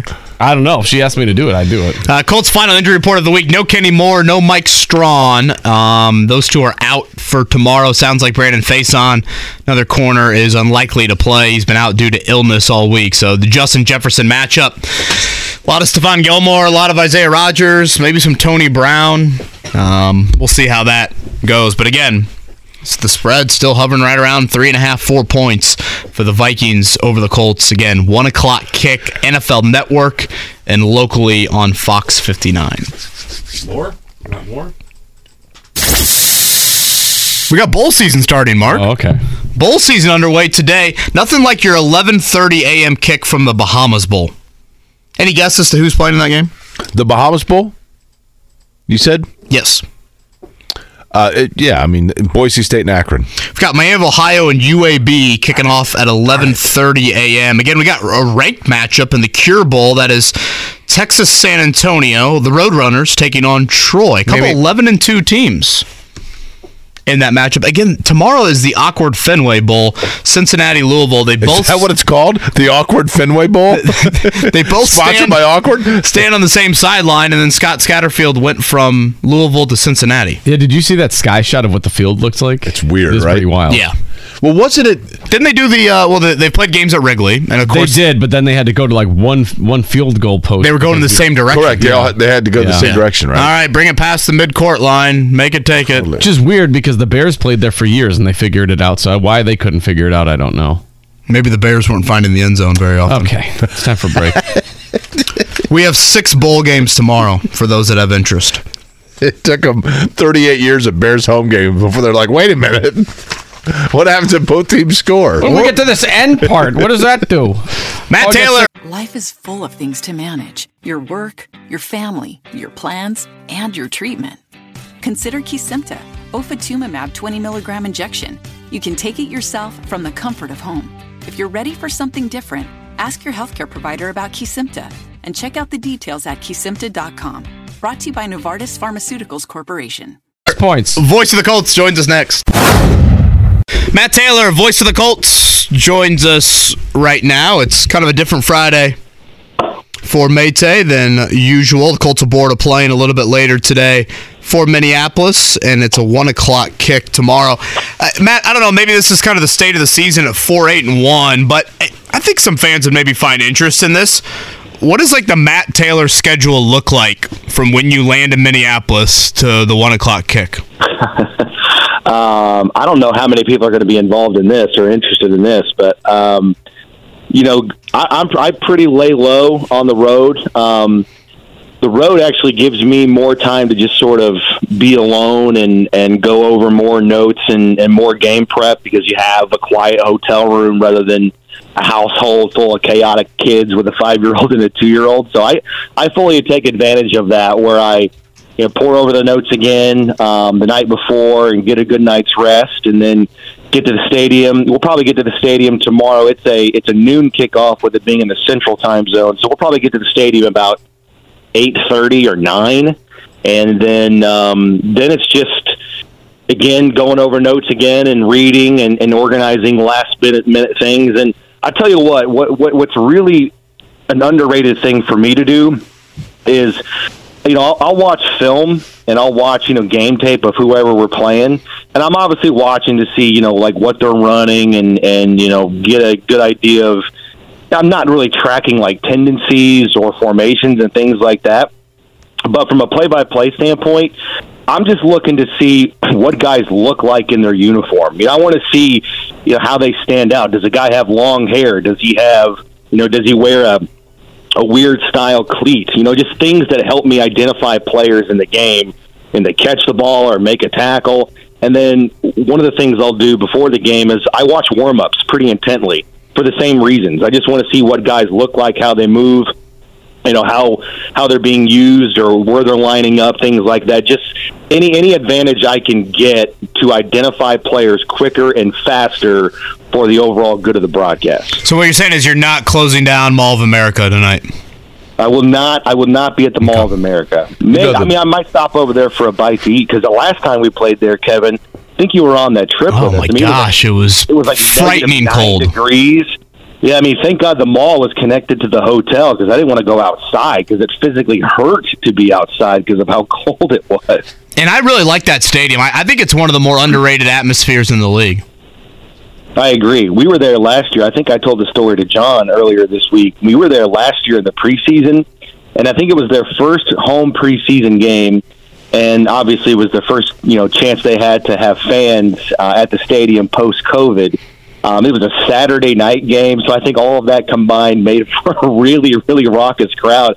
It was loud in there. They they turned the the PA system up really loud. They've got that skull chant or the the Viking horn that they play after big plays and or third downs or whatever. But yeah, it's it's a really cool stadium. You know, both from a you know technology standpoint, you know, from an innovation perspective, but also the the crowd there you know they're they're they're a good fan base. They love their Vikings, and uh, you know they're trying to bring home a division championship tomorrow. You know, Matt, if you look at the Vikings, so Minnesota comes in 10 and 3. Matt Taylor, the voice of the Colts, our guest on the Payless Liquors hotline. But two of their three losses have come here in their last four games. The thing about Minnesota, Matt, this team this year, this season's Minnesota Vikings, are more representative of perhaps any team we've seen of just how fickle the NFL can be depending on which way the ball bounces. And that's not to take anything away from them. But if you look at their 10 wins, man, they're not blowing people out. I mean, they just are, are able to hang around and then make plays in the end when they have to. Mm-hmm. Um, but it does feel like if Indianapolis is going to get one, this might be an opportunity for them because, yes, Minnesota is good. I, I don't know that they're great. Am I wrong? Yeah. No, I, I think that's exactly right. I think I think another way to phrase it would be it's just a very winnable game despite they, them having a, a very elite type record. I mean, if, if the playoffs started today, you know, they would be the two seed in the NFC. Um, and I think all of those reasons make it a winnable game. You know, I talked with Jeff Saturday about that, you know, yesterday for our for our pregame show visit. Know, I, I brought up the same situation to him. It's like, how do you look at this team? Because – it's hard to win in this league. I mean, you can't take 10 wins away from this team because it's really difficult to win in the National Football League because of all the parity and you know, every team has great players. But at the end of the day, you know, you look at it and you say, are they good or are they fortunate to, to be, you know, 10 and 3 because they do have those nine games or those nine wins by by one score. They're the first team in NFL history to win their first nine one score games of a season. They have no losses on the year where a game's been decided by one score. Um, so, from that standpoint, they are to be commended and celebrated.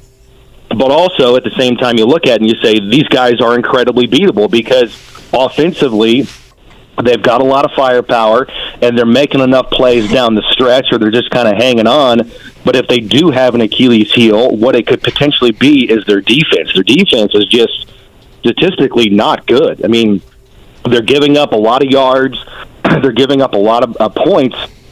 And I think one of the things that stands out to you is that you know when you, when you have a good record but a bad defense, you're like, how can those two things exist in the same sentence, if you will, but it's their takeaways, their their turnover ability. They have 20 takeaways as a defense. So that's kind of been their saving grace. It's kind of like the Colts last year, where they weren't an elite defense, but their their calling card was their ability to take the football away and make game changing plays in crunch time. And that's what this Vikings team this year has done. I mean, they've given up over 400 yards on the season on average. They're giving up 400 yards per game in the last five games. That's a dubious franchise record for them. Uh, they're last in the NFL in passing defense. They've allowed five straight quarterbacks to throw for over 300 yards against them. So you look at the defense and you and you think, wow, they got Danielle Hunter and and you know Za'Darius Smith and Eric Kendricks, who's a tackling machine, and you know Cameron Dantzler, who was a high draft pick a couple years ago, and then in the back end with Patrick Peterson and Harrison Smith, those two guys have combined for 14 Pro Bowls. How are they, you know, this bad on paper?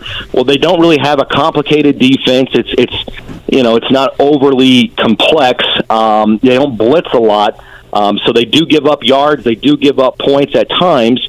But I think their saving grace has been their ability to take the football away and make those game changing plays in crunch time. And hence, they've hung on to win a lot of one score games. They have five wins this year by five points or less. So they are to be celebrated for that, but it does make them beatable, and I don't think they're an elite team when you kind of, you know, piece them out and, and really examine how they've gotten here. Matt, do you feel like the Colts locker room has to avoid at this point getting guys on different pages in terms of the way they're looking at finishing the season? Meaning, you always have invariably and inevitably when a season has gone awry a little bit.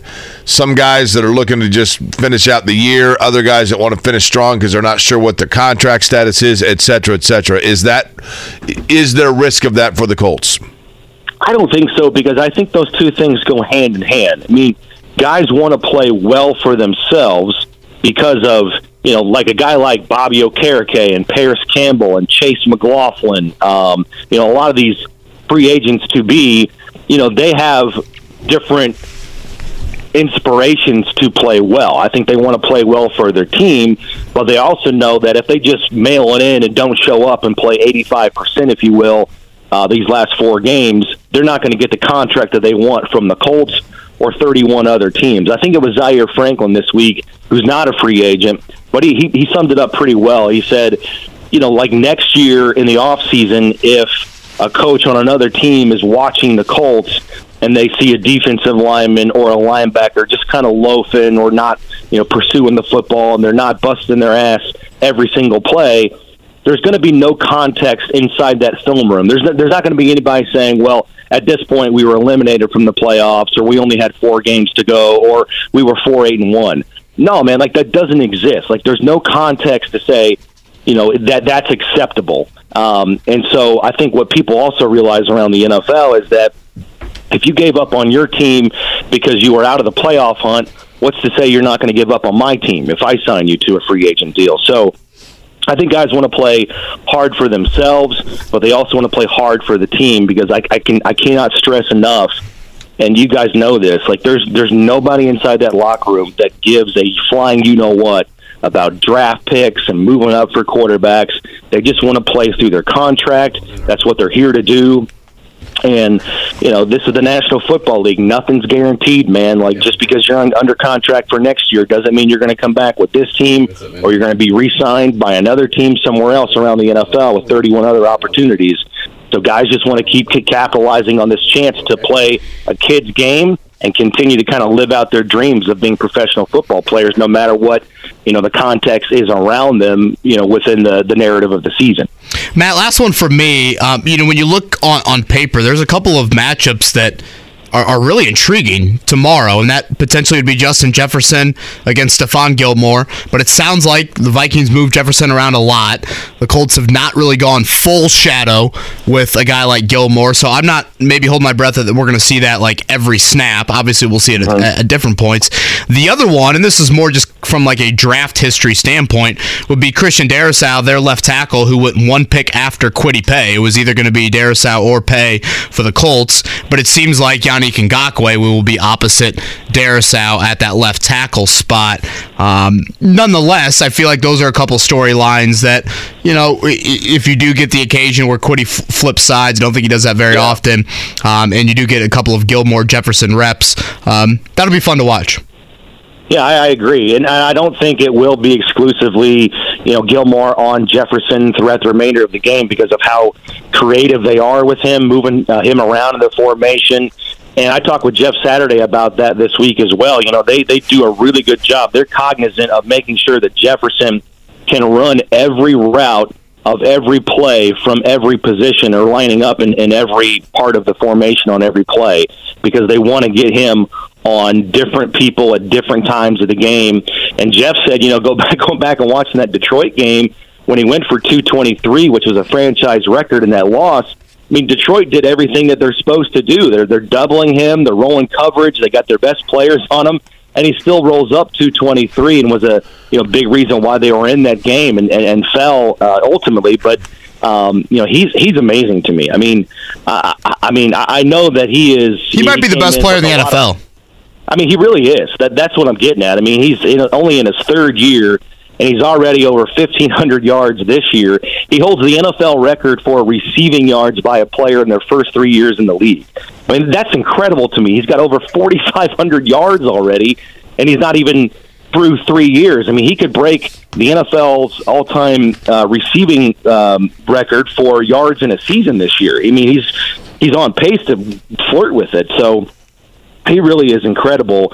And so, yeah, you're going to see Gilmore on him, but I think with the way that the Vikings use him and they're, you know, again, cognizant of, of where they're lining him up, that you can't afford to have one player. They're going to make sure one player is not going to be lined up on him all game long. And also, too, the storyline with, within that is you're probably not going to have Brandon Facyson tomorrow. He's doubtful. Kenny Moore is not going to play. So you're going to have some different pieces in the Colts secondary that's going to have to do a good job of limiting his damage. Um, and then with Kwity Paye, yeah, that's an interesting storyline too because we forget Kwity. He missed five games this year with that ankle. He's been in and out of the lineup but he's already he already has a career high five sacks, and obviously you know, you, you sort of do the, the, you wonder what that could be or what the potential there could be for him the remainder of the season if he's fully healthy or what his numbers would be like if he didn't miss those games. But I think in a lot of ways this year, with quarterback hurries and quarterback pressures, he's really taken a nice step from year one to year number two. And I think we fall into the trap, and I'm guilty of it too, of just looking at the sack numbers and saying, well, he didn't reach double digit sacks, so therefore it's not a good year from a defensive end edge pressure guy. So um, I think he has had some impactful moments but uh, he's really kind of looking to come on these last four games and finish out strong. Now that he's healthy, now that he's back in the lineup, he's already having a career year as far as sacks are concerned. Um, I would love to see him lined up on Christian Darrisaw to kind of see where he is in terms of development with a guy, as you said, drafted in the first round, one pick after him, um, to see how he's lining up against uh, some of these young defensive ends, or excuse me, uh, offensive tackles that he's going to see you know, for the next hopefully seven or eight years in the NFL. Matt Taylor will be on the call along with Joe Wright, who will be filling in for Rick Venturi, who is uh, nursing back. Uh, feeling a little bit better, obviously, but not going to make the trip to Minnesota. So Joe Wright's Matt Taylor on the call, one o'clock tomorrow. Again, not on Sunday. Colts and Vikings. Matt, enjoy the trip. Stay warm in Minnesota. All right. I appreciate you guys. We'll do. Thanks, Matt. Uh, Thad Matta, the head coach of the Butler Bulldogs, is going to join us just about 10 minutes from now when we come back real quick as well. Uh, Adam Silver. Life is full of things to manage your work, your family, your plans, and your treatment. Consider Kesimpta, ofatumumab 20 milligram injection. You can take it yourself from the comfort of home. If you're ready for something different, ask your healthcare provider about Kesimpta and check out the details at kesimpta.com. Brought to you by Novartis Pharmaceuticals Corporation. Spend some time in Indianapolis. We'll find out what the NBA commissioner was doing when Danny Lopez of the Pacers joins us next. Kevin Aquari, 93.5, 107.5 The Fan. Good old Andy Williams. Classic right here. I think he's from Iowa. I'm not certain, but I think that's correct. And probably a fitting song for our next topic, right? That is correct because I was curious. Danny Lopez joins us right now on the Payless Liquors hotline. He, of course, the vice president of external affairs and corporate communications for the Pacers. And I, I was curious as to it's not often that the you know the NBA commissioner's just hanging out checking out games obviously he goes around Adam Silver does to different arenas um, but Danny was pretty cool to me because I think he took in more than one game did Adam Silver, and then I found out that there was kind of more to a backstory, and I thought Let, us find out what's going on here. So, uh, school me, as the kids say, if you could, on what led the NBA brass to be here in Indianapolis over the last week. What's up, guys? Thanks for thanks for having me on. I appreciate it. And I love the lead in music. Although I, I would say uh, it's the only thing I know about Iowa is that their corn sucks. So that's, that's what I've been told. Uh, Blasphemy right, right there, Danny. so we did have Commissioner Silver here, and it's always good to have him. He loves coming here. You know, Herb is um, Herb Simon is the is the uh, longest tenured owner in the league, and so those guys are close. And he, you know, I was talking to his guys while he was here, and he was just saying, you know, they love love coming here and always get the thrill out of being in this building, and it's just a different kind of environment.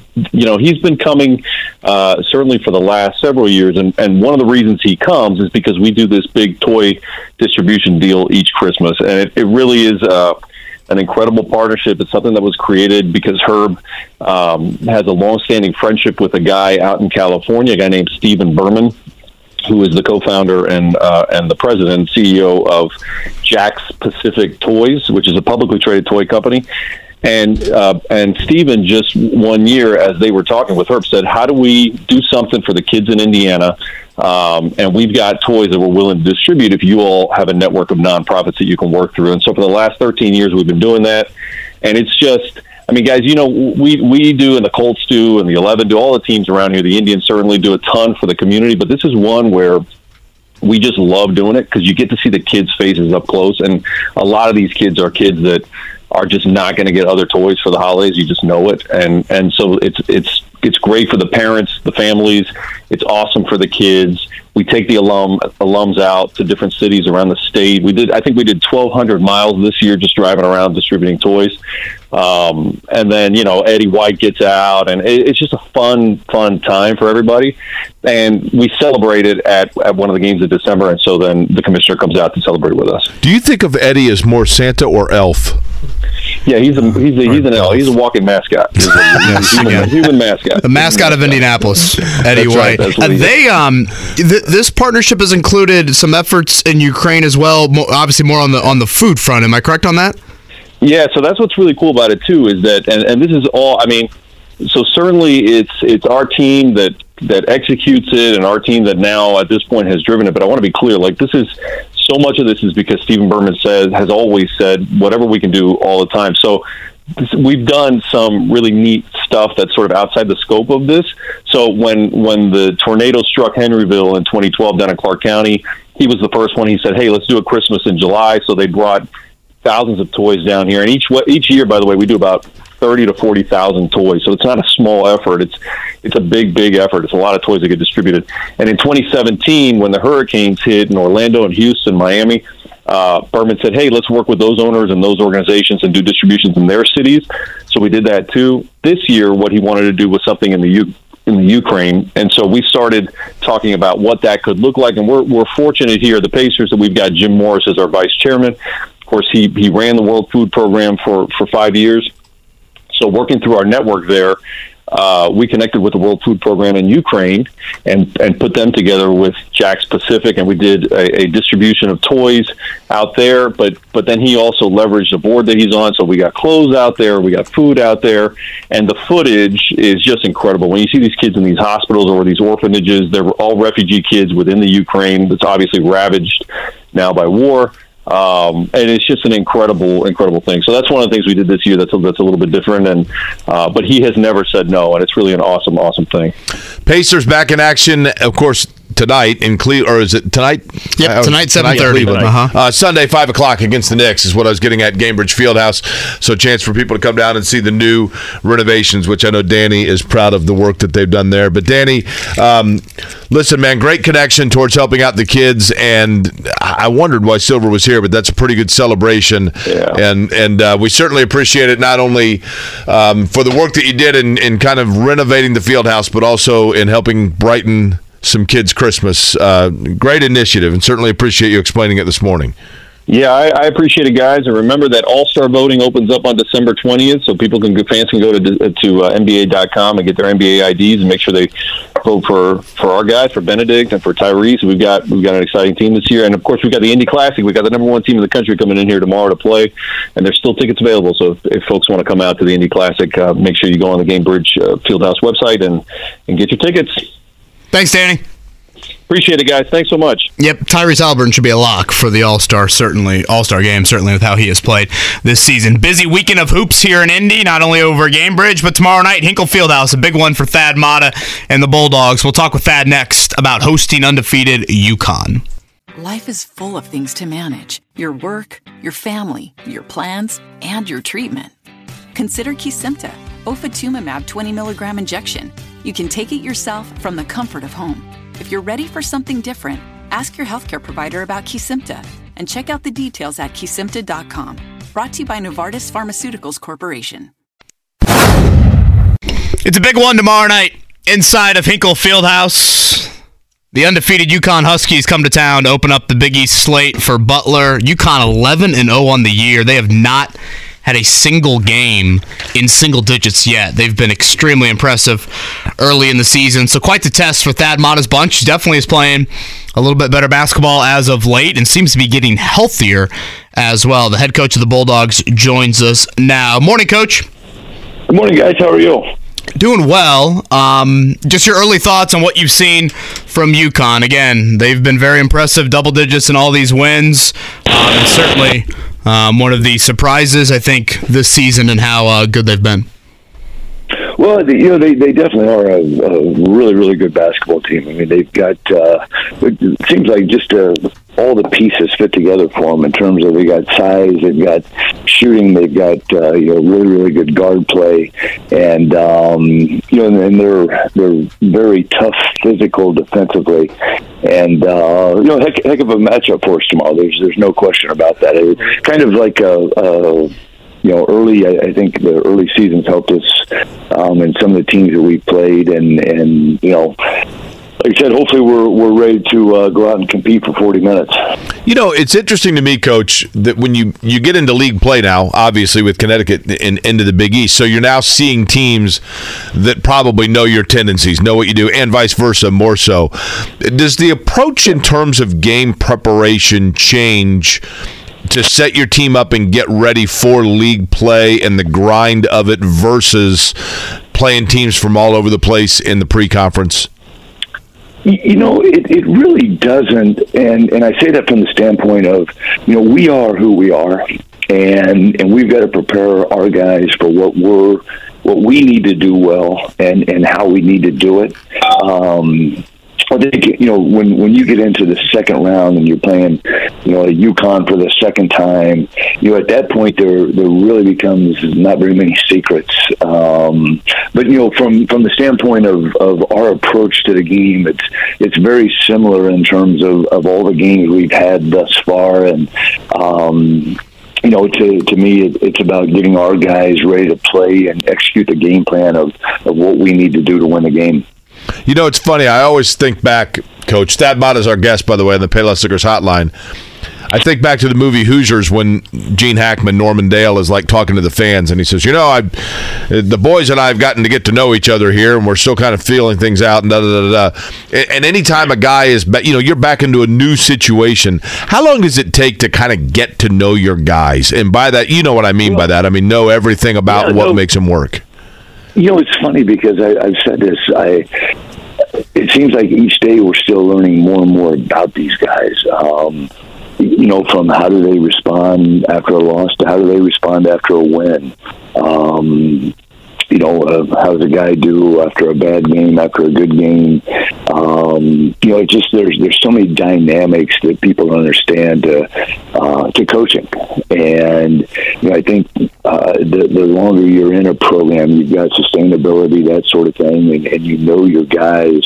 Um, it, it does make it a little bit easier, but I also say this: that's kind of the fun part of getting to know these guys. I mean, when, when I say we've got a great group of guys, I mean, uh, I haven't had too many teams like this. It's just uh, they're they're fun to be around. They're, they they work hard. They uh, you know we go from the film room to the court. They go out. They execute, and and uh, and that's that's made you know our job as coaches a lot easier this year.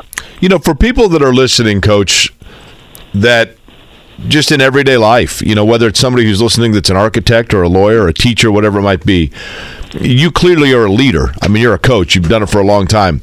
Can you give me an example of the different ways to manage people and how to navigate through figuring out how different people respond to different circumstances. Aside from just having them go out and play a basketball game give me an example of how you can read someone to then know how they best will respond to the way that you can teach them Ah, you know, it's, it's funny because all those people out there listening, the, the teachers, the architect, all that, I, I've always said this, we all play the same game, we just wear different uniforms.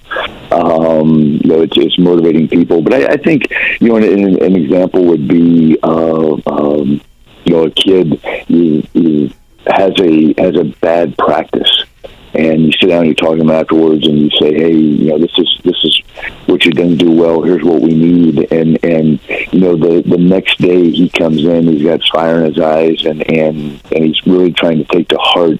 And at that point, you say, okay, this kid's coachable. This kid he wants to be a basketball player. Um, you know, I, I think another example is, and and I saw this in the Cal game Saturday.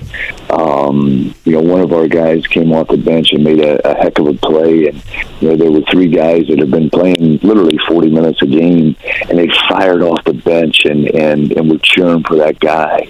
And you know, it, when when you see that during the game, or you see it on the tape on the flight home, you're saying like, you know what, those guys are good teammates, man. I, I can win with these guys, and, and and those would be a couple examples, I think, of just uh, you know, sort of watching watching everything come to fruition. Tomorrow night, again, it'll be Thad Matta's Bulldogs hosting the undefeated UConn Huskies. over at Hinkle Fieldhouse. Coach, you've had a pretty short rotation here early in the season, I assume health has played a part in that. Um, I guess has it played a part in that? And are you guys getting a little bit healthier here as conference season unfolds? Yeah, it, uh, uh, health definitely played a, a, factor in our, our short rotation. Um, you know, I, I, we are getting healthier. We, we actually, believe this or not, um, we've we've practiced the last two days. We haven't been able to practice for a month um, because of, of numbers and and the thing is we can't get anybody hurt. You know, we want to we want to win the war, not the battle. And um, and, and and the guys have been tremendous. But uh, you know, we were we had twelve or thirteen guys um, practicing yesterday, and and for a couple of them, it was the first time they'd been out there. So, um, you guys know how it is. I know you both are stellar athletes. If you haven't done anything, mm-hmm. that's right. Sure, that's right. If you haven't you haven't done anything for five months, um, just don't go out there and put the switch. So, you know, we got we got to get some guys back in the fold and, and get them reps and, and get them in uh, as close to game shape as we possibly can. But that's that just doesn't happen overnight. And um, but it, it did it did feel good to um, to be able to give uh, Eric Hunter or Manny Bates a little rest in practice. I think I peaked as an athlete for Joel Cornette and Thomas Jackson at Butler basketball camp. Actually, back in the day, it was if I take two charges, can I go get fun dip at halftime from the um, from the snack bar? Uh, again, Thad Matta with us here on the Payless Liquors hotline.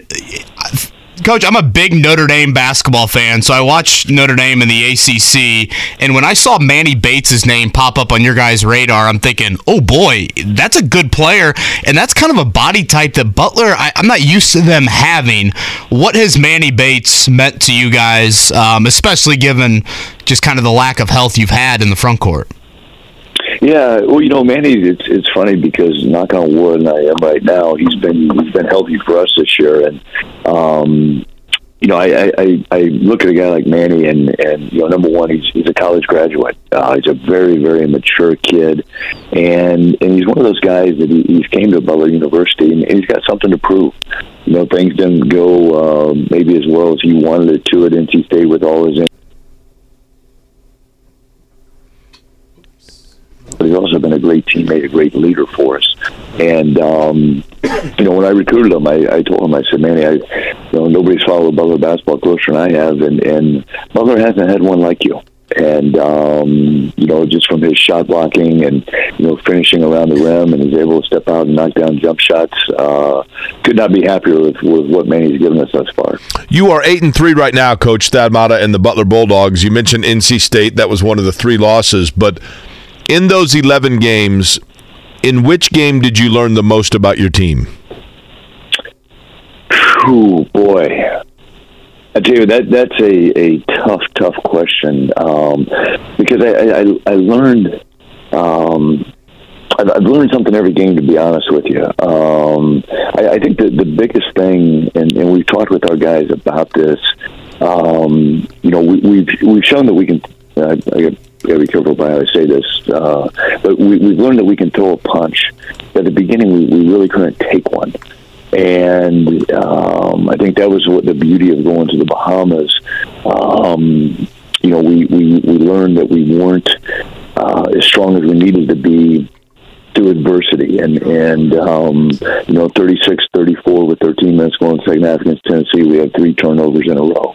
Um, you know just just things like that. I, I think that's the the biggest thing. And as you go into league play I mean we're playing a top five team in the country tomorrow night. Like you you better be able to take a punch and and you know retaliate uh, and, and, and when I say punch I mean uh, you know things don't go well but you, you still execute defensively you're not making shots but you're still getting stops you know things things like that is is, is what I'm, I'm learning about this team. We're getting better at. it. He's dropping out again. I think, Coach, I could be wrong in this. Thad Matta is our guest. He's on the Payless Liquors hotline again. Butler in Connecticut this weekend.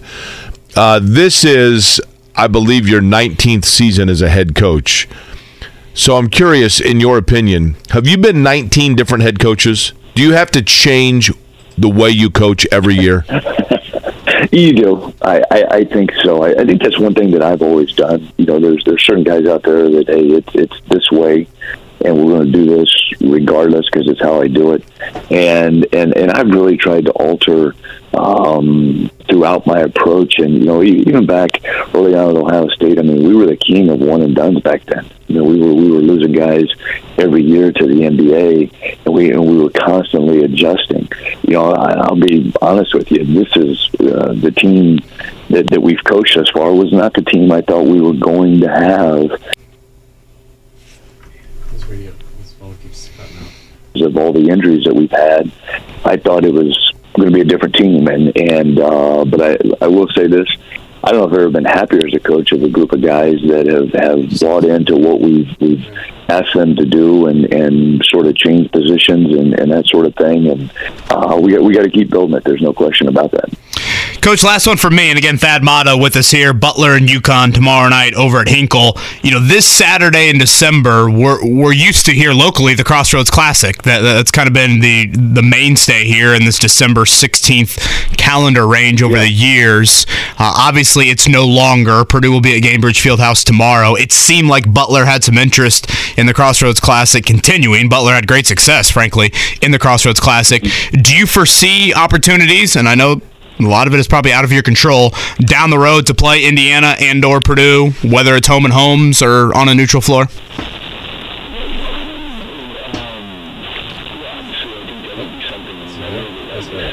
Coach, you there? Coach, you there? Hello. I think uh, he was in and out a few times throughout Went the through a tunnel. there. So I'd like to know if, on that front. I'd like to know if Quinn Buckner is going to buy him dinner if he beats Connecticut. I, I was kind of looking forward to the answer to that question I threw at him. It's the best too. question you had. right? I know. I felt like that was that was one of my good ones. Try him again. Coach, we uh we, we, we lost you there. Uh, Indiana Purdue. Could you foresee that on the schedule in the future? I don't know. I mean, I, I haven't talked to, to Scott or Mike about that. Um, up Arizona, can they play Kansas tomorrow? Uh, Yeah, I think we'll just let games. And um, so it's just uh, definitely a, a, a different thing, but uh, I don't know. We'll see what we can do with it. Well, Coach, good luck tomorrow night. Again, I know that I think there are a few tickets still available. So for those looking for something to do tomorrow night, some Hinkle magic could be happening over there on 49th Street. So good luck tomorrow, Coach, and thanks as always. All right, guys. Thank you, man. Thad Matta right there on the Payless Liquors hotline. I think the goal is you hope UConn shoots like Coach's phone maybe there late That's in the right. interview. That's right.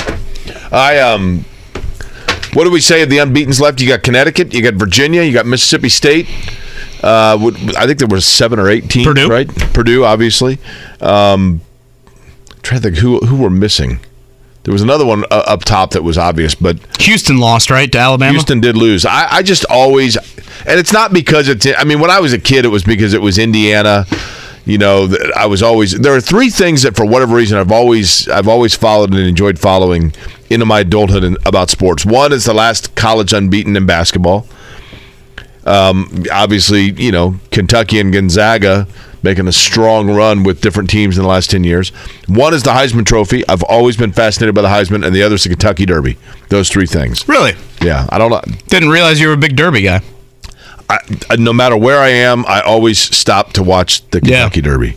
Yeah, I actually uh, pulled out the phone at a wedding this year to dial up the uh, dial up the I think part of what makes the Derby special, if you're from Indianapolis, and I think people in Louisville, I've always liked this. When I was in high school, some of my buddies went to Hanover um, when we, you know, went to college, and at Hanover College, literally like half the school went to is from Indianapolis, and half the school is from Louisville. So became buddies with a lot of people from Louisville, and then a lot of my buddies moved to Louisville after we got out of college, and I do think that people that are that are native of Louisville and people that are native of Indianapolis do have a mutual understanding and respect as to what the Derby and the 500 respectively mean to the to the groups. You know what I mean? Like I get for people that live in Louisville and were born and raised there and, and you know you got the Oaks the day before and then Derby weekend I get what it means to those folks because having grown up here, I know what the 500 means to the culture here and back home again, and then my old Kentucky home. You know, all of it coming together. I just have a great respect for it. I just think it's a cool event. Hey, you know, kind of the, question I was you know asking Thad Matta there at the end about you know playing Indiana and or Purdue in, in the future. I am a little bummed, Jake, on this Friday that there is no Crossroads Classic tomorrow. It, it was a, an event I always look forward Totally. to. Um, I thought it was a really fun event, and bringing you know the four fan bases. Certainly, you had more prominent ones than others. Not a lot of Notre Dame basketball fans in the building for the Crossroads Classic, but always enjoyed that doubleheader. Um, and again, I fully understand why Indiana and Notre Dame in particular wanted to back out. And we played the Matt Painter clip a little bit earlier. You know, I don't think it's a guarantee that necessarily Purdue is going to be in Gainbridge Fieldhouse on an annual basis like they are um, tomorrow evening. We'll, we'll, we'll see if that continues. And, you know, Indiana is playing a game tomorrow that's awesome for college basketball. I mean, you're getting two historic programs on campus venues, very prominent. This is why you know, you say to these kids in college sports, hey, you're going to play in these atmospheres that you will never be able to replicate in the NBA. Right. And I think that's really, really cool. And so I hope for tomorrow it's a great game at Allen Uh, Fieldhouse. Kansas is not in session though. Their students are home, so I don't know if that's Oh, really? advantage Indiana. Yeah, I think their students are gone. You'd think enough live within driving distance to be in the building, right? Yeah, I mean, Although 11 a.m. local time, that's that's I mean, early. certainly KU is to Lawrence is to Kansas City as Bloomington is to Indianapolis from a time standpoint. You know, 55 minutes away. Um, but you know, Kansas is such a big state, man. I mean, you, I had classmates from literally, you know, six, seven hours away that were Kansas in-state students because it's just a massive state. And you know, you get into Western Kansas, middle of nowhere. You know, I had a guy, a buddy of mine, when I was at KU. Uh, Sean Hoog was his name, was from Emporia, Kansas, and we were in Emporia, Kansas, small town, middle of nowhere. And we passed. I might have told you guys this. We passed this mammoth house, biggest house I've ever seen. And I'm like, holy cow, man! Like, this is in Emporia, Kansas. Who lives there? And he goes, well, you know those like things when, and of course now these are totally passe. But before cars had consoles with cup holders in them, there were little plastic things you could buy at the gas station that were that you would hook on the inside of your door well, like in the windowsill of your car for your can of Coke. The dude that invented them was from Emporia, Kansas, and made like twenty million dollars. Look at that! Bought some massive house, and then here's my other Kansas fun fact for you guys: Hutchinson, Kansas, had underground salt mines. Got a great JUCO program, don't they? Hutch, yeah, Hutch Junior College, yeah, and uh, the whole state of Kansas had a bunch of junior colleges, but um, underground in Hutchinson, Kansas, are salt mines that creates a certain salt-like humidity in the air that perfectly preserves film, and all of the original film, like Gone with the Wind and Wizard of Oz, and all the classic Citizen Kane, all of the classic films from Hollywood back of yesteryear are stored in vaults underneath Hutchinson, Kansas. There's at your, that. There's your fun fact of the day.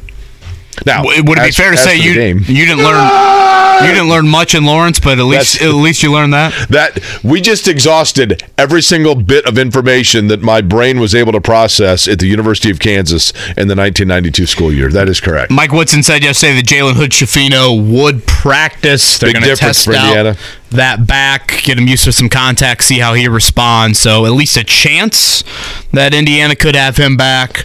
Uh, and it goes without saying how important his presence is after what happened. You know, not only at Rutgers, but uh, in Vegas as well. So big one for Indiana tomorrow. Again, a noon tip time from Allen Fieldhouse. All right, Freebie Friday on the pop quiz is coming up. Again, a pair. This is our final pair, right? Mark, final Uh, pair for of this game, yeah. Ball State, Georgia Southern tickets for Wednesday Chirp, at Worthen chirp. Arena. Speaking of Ball State, they'll be the leadoff tomorrow over at Gainbridge Fieldhouse against Illinois State. I think that's a 3:30 tip there. So, um, like we've done all week long, that will be the giveaway on the pop quiz and a Jiffy Lube oil change coming your way on this freebie Friday. Uh, let's do a morning check down. The Morning Checkdown, brought to you by Ball State Basketball. Get your tickets at ballstatesports.com on 93.5 and 107.5 The Fan. In the association tonight, the Indiana Pacers in Cleveland taking on the Cavaliers. They are back at the Fieldhouse on Sunday for a 5 o'clock tip against the New York Knicks. Winners last night, just four games in the NBA. Miami over Houston, 111 108. It was Memphis all over Milwaukee, 142 101.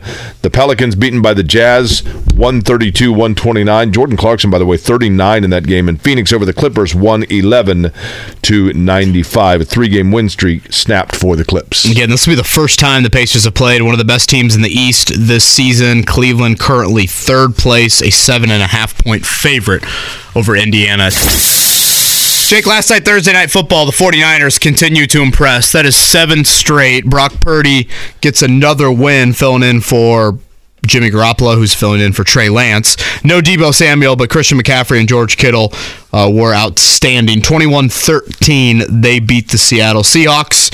So I've said throughout the show, uh, San Francisco defensive coordinator DeMeco Ryans needs to be on the interview list for the Colts here at the end of the season. And right now, it seems like a San Francisco team that is rising and a Seattle are, team man. that is faltering. You're not kidding about that. Uh, World Cup final is set. That game is going to be played when? Is it game or match? Do we, which do we say? Match. Sunday morning on the pitch, 10 a.m. start time. We've got the third place game tomorrow Croatia and Morocco. Who are you pulling? Who, who are you going We with? You on give that? those picks at the end of the show. Along I think I'm going for MAR, right? How about this? That's the French three letter abbreviation that FIFA uses for Morocco. Over under of total goals scored in, scored in these two matches. I'll put it at three and a half. Which one are you taking? Over under? You gotta, cheer, you gotta cheer for goals. Over. I'll go over, but that's a great. I think that's a great over under. That is a pretty tough one, isn't it? France, Argentina. You care? Uh, I'm going with France. I've been to France. I've not been to Argentina. I think yesterday You I want said the defending Argentina. champs? Yeah, why not? I'll go with Argentina. French people were nice when I was there. I thought they were nice. Let's give uh, give Messi the World Cup there to kind of round out an incredible career. Uh, Colts news as they get ready again for the Vikings. One o'clock tomorrow. No Kenny Moore. No Mike Strachan. Brandon Facyson another corner. Uh, seems unlikely he's going to play. He's been out all week due to illness. So um, banged up cornerback group facing Justin Jefferson. That spread though is hovered kind of right around four. Mark said he saw it at three and a half. Vikings favored heading into tomorrow. So we'll round out the show. with our picks. If it was going to ha- ever, excuse me, if it was ever going to happen for Mike Strachan, it would have happened by now, right? You know, it's still year two for him, um, but I would say it's been a disappointing second season. Yeah, I mean, you'd throw Dezmon Patmon into that group. I feel like he showed out in training camp, and then that's like the last we've heard of him. The Drew Haddad All Star, yes. He, uh, you know, he had his best game. Arguably, was probably the first game of his career. Yeah, and then nothing, nothing from him. Uh, pretty manageable pop quiz, by the way. Really? I think Those so. are fighting words. Boy, nothing says Scotty. Well, it's a freebie Friday anyway, but Nothing is just slap in the face at Scotty like um Jake saying a manageable pop quiz. well, Scotty's uh, decked out in all Cincinnati Reds gear here, so there's got to be something related to the pop quiz that equates to a win. You know? Scotty looks like the free agent that the Reds have signed. Oh wait, they've signed nobody. So No, good one, Mark. yeah, Four and five. I think those are difficult ones, Jake.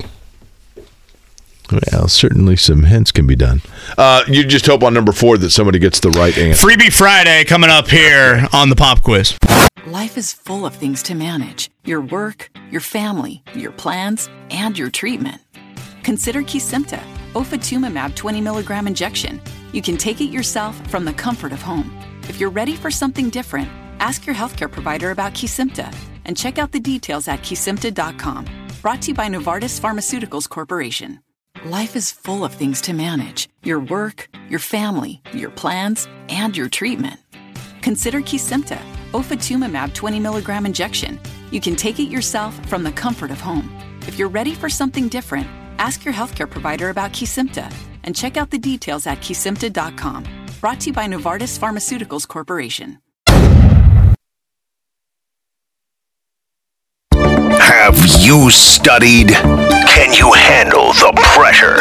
Sharpen your pencils. It's time for the pop quiz with Kevin and Query. Brought to you by Jiffy Lube, Indiana's favorite oil change since 1985.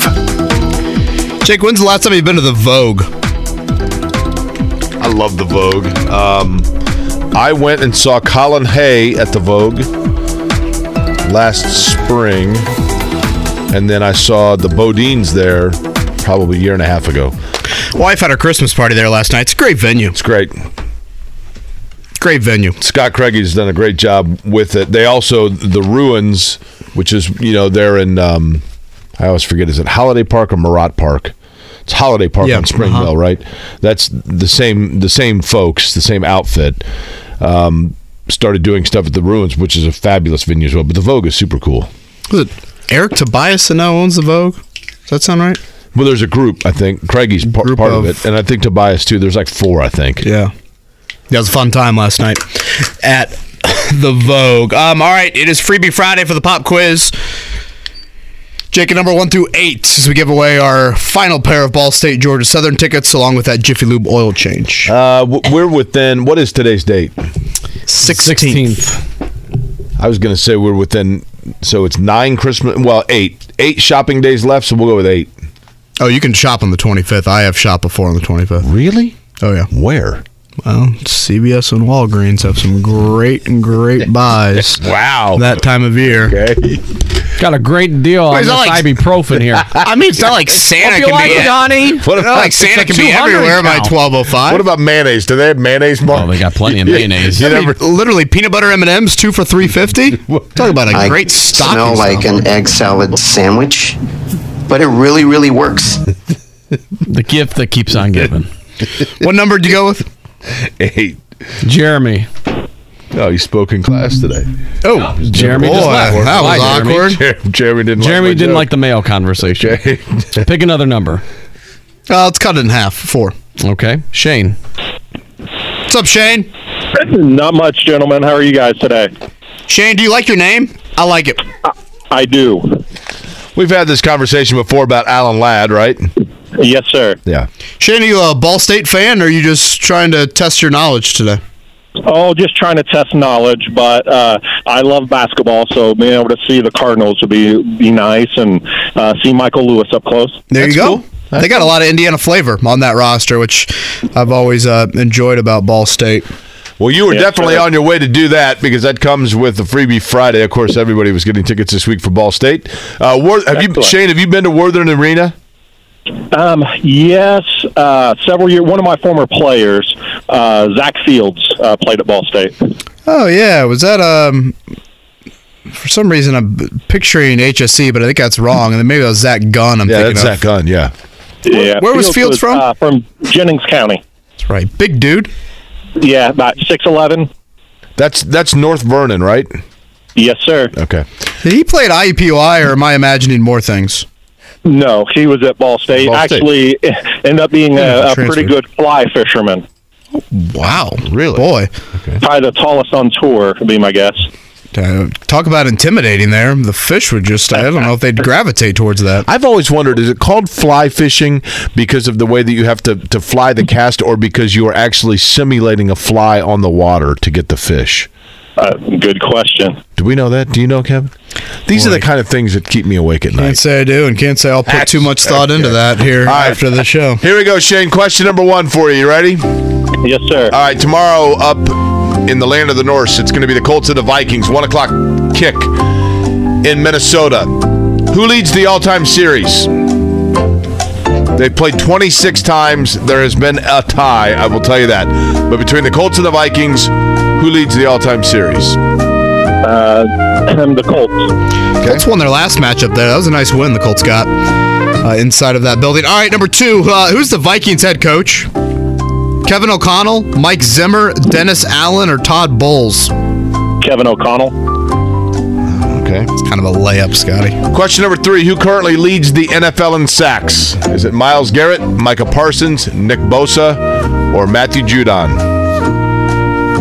Uh, I didn't get to see San Francisco's last game, so I will. Uh, I'm going to say Judon. Okay. Number four, it's not yet Christmas, and Memphis's Ja Morant has tied the Grizzlies franchise record for most triple doubles in a season. Last night, as he picked up number three in a Memphis win over the Bucks. Whose record of three triple doubles in a season by a Grizzlies player did he tie? Pau Gasol, Delon Wright, Marc Gasol, or Shareef Abdur-Rahim? Um, I'll go with Shareef. All right, lastly, Shane. Happy 60th birthday to William the Refrigerator Perry, who played collegiately Kevin at Auburn? Mark. Clemson. Thank you, Clemson. Yes, the 300-pound defensive lineman colors. scored a touchdown in the Bears' 46-10 shellacking of the Patriots in Super Bowl 20. Who scored the first touchdown in Super Bowl 20? Was it in fact the Fridge? Was it Jim McMahon, Walter Payton, or Matt Suhey? Um, Matsui. I'd love to see the fridge just roll down that hill at a Clemson football game. Can we make that happen? he might have back in the day, right? And then 300 pounds these days. Do you know isn't, what- Isn't much. and then pet the rock. Do you know what Matsui's nickname was? no. Hideki. Shane might be my In my favorite. opinion, that's I heard. I heard. Shane did not open laugh at all. Scotty has disappeared. Scotty is underneath the desk. That literally might be the worst one you've ever had. I, that was really bad. I was like, I don't think he had one. I wish I would have given Shane more hints for the fact that he didn't laugh at that one. I, I wish I would have known that and Oh, could have been. his, his phone dropped temporarily. He was on Thad Matta's. phone. Shane, are you there? I am. Thank you. That was good, wasn't it, Shane? Were you not thinking to yourself, Shane? Were you not thinking to yourself, no, that's brilliant? Isn't that what you thought right I, then? I- exactly. Shane. I, I was at a loss for words. I was I was so impressed. Shane, if we feed the ego anymore, it'll be the size of this tree here on Monument Circle. You're just like, just give me the damn tickets.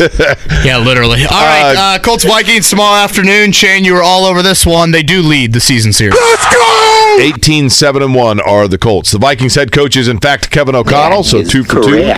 Uh, how many sacks for this guy last night? He had at least one. Uh, Matthew Judon, unfortunately, is second on the sack list currently in the NFL. Nick Bosa, with 15 and a half, leads the league.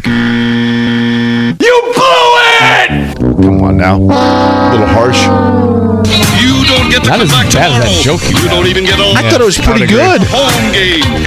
You're a complete loser. Now, Delon Wright for number four, and the number five obviously was Matsui, but you knew it wasn't Walter Payton because in a career at Mark Dykton, you can answer this better than I, perhaps because you grew up a Bears fan and in Chicago. Mm-hmm. But Mike Ditka, beloved in Chicago, but if there is one demerit against him, it's that he did not get Walter Payton a touchdown. He in said that that's Super his biggest regret in his coaching career. Yeah. He said if he would have known, he would have done it. Isn't that kind of like a nice problem to have? Yeah, it is. Hang in there, Shane. The guy's a winner. Yeah, I, I, I would agree with that on Shane. What, what's interesting about All right, Shane. the fridge? Ball State tickets and I mean, that was su- he was such an anomaly back then, and he was so larger than life and everything else. And I mean, he was a phenomenon, quite frankly. thing for me. But Kevin, I you know, a three hundred pound mobile defensive tackle today is like the norm, right? That's Grover Stewart. Yeah. I mean, Yeah. back back then it was like totally unheard of and unseen. And I think it's a position that continues to rise in how the NFL looks at it, values it. Again, interior pressure from a pocket standpoint. I, I think financially you're going to see that position get paid. And that's a credit, again, to Grover Stewart, who got paid a couple years ago, and his play has only ascended since then. All right, we'll close out the show, and we will give out some picks here for the weekend. Kevin Aquaria, one final time. Big plans for the weekend? We are doing, uh, shout out to uh, Pat Sullivan and Sullivan Hardware. We're doing the Sullivan Train this evening. Always a fun Christmas event for our family, so really looking forward to that. It's an outstanding time for those that have not taken part in it. Uh, tomorrow, some Colts action. It's kind of awkward, the 1 o'clock kick on a Saturday. I know, you know the, and I'm sure Regent Brian will be all over me on this, um, because I won't be seeing the game live. How dare you? What do you got on the agenda tomorrow? Well, my afternoon? family, my parents have bought. I mean, it's kind of a tradition for our family. We go to the Yuletide every year, right here. Oh, yeah, we're doing that Sunday evening. So my parents had originally, my my dad in particular loves watching Colts games. I mean, loves it. So when he bought tickets, you know, a month ago or whatever, he bought them for Saturday. Thinking 1 o'clock Sunday. The, he bought them for the matinee on Saturday. Thinking the Colts will play because that was Sunday. the, yeah. that was also between my nieces and nephew. You know, it was the time that the one time that we could kind of coordinate where everybody was available. So we bought them for, or he bought them for tomorrow at I think twelve thirty or one o'clock or whatever. And it's like, Probably well, thinking there's no way they're going to put the Colts on national Right. TV again. You know, it, it's funny. That's the second year in a row, Jake. The Colts have had this Saturday game. Remember last year was Colts Patriots. yeah, That was after the Crossroads Classic. Last year you had the big day. You had the Crossroads Classic and then That's Colts right. Patriots That's right. at home. And probably a bit of a salt and wounds. It's kind of wild how the Colts is, Colts franchises unfolded over the last 12 months since really I think one of the cooler moments inside of Lucas Oil Stadium with that Jonathan Taylor touchdown run. So, well, yeah. Uh, Mark, how about you guys? Uh, we're going to go to the Louisville uh, mega cavern. They have lights in the cave. We've done that every year uh, since we had kids. So we're going to do that again. I think we're May doing I- it tonight, maybe. May I ask a dumb question? Was this MAGA like make America great No, again? like Is that what I mega, heard? M E G Oh. Good lord. Go down to two floors, Kev. I just thought it was a reasonable question on Friday at nine cavern. They have, forty-seven. like- That's the like, that's zip- the NFT cards that you're They, getting for they have Christmas, zip right? lining. They have all this other stuff. So no, we've done it every year. It's very Are fun. these- very cool. a, a dumb question because I know that Kentucky as a state is very cavernous. Obviously, Mm-hmm. is this a natural cave or is this like a fabricated? I believe it's a natural cave, but obviously they've you know made some adjustments to it to make it more. I did the Wy- Wyandotte Caves back in southern, or back when I was in junior Uh-huh. high, southern Indiana. That was kind of a cool What, field trip Wyandotte. Caves? Mm-hmm. That's at 79th and Dean, isn't it? Oh, I'm sorry. That's or not 79th and Dean, 79th and River Road. That would be Wyandotte School. In my opinion, that sucked. Come You're on a man. roll today. Um, when you went to the Wyandotte Caves, is that like down near Bloomington or Bedford? Boy, for some reason I thought it was further south That than may, that. that may be. I don't know. But did you have to? I was like in sixth grade. Did you have to spelunk like through tight quarters, or was Yeah, it- uh huh. It, it was man. fun. I, I mean, and I'm probably a little bit more claustrophobic than most. I think being a field trip, being with your friends, probably helps. But um, yeah, it was a cool experience. Could you do if you were spelunking and you had to crawl through, let's say, a tunnel that you knew for a fact you would not get stuck in, but it was, you know, let's say you had like a one inch boundary all around you. Would you be able to do it? Yeah, boy, I don't know. I mean, the fact that the reassurance of not getting stuck would be ideal, but I'm not a great contorter of my body. I mean, there have been people.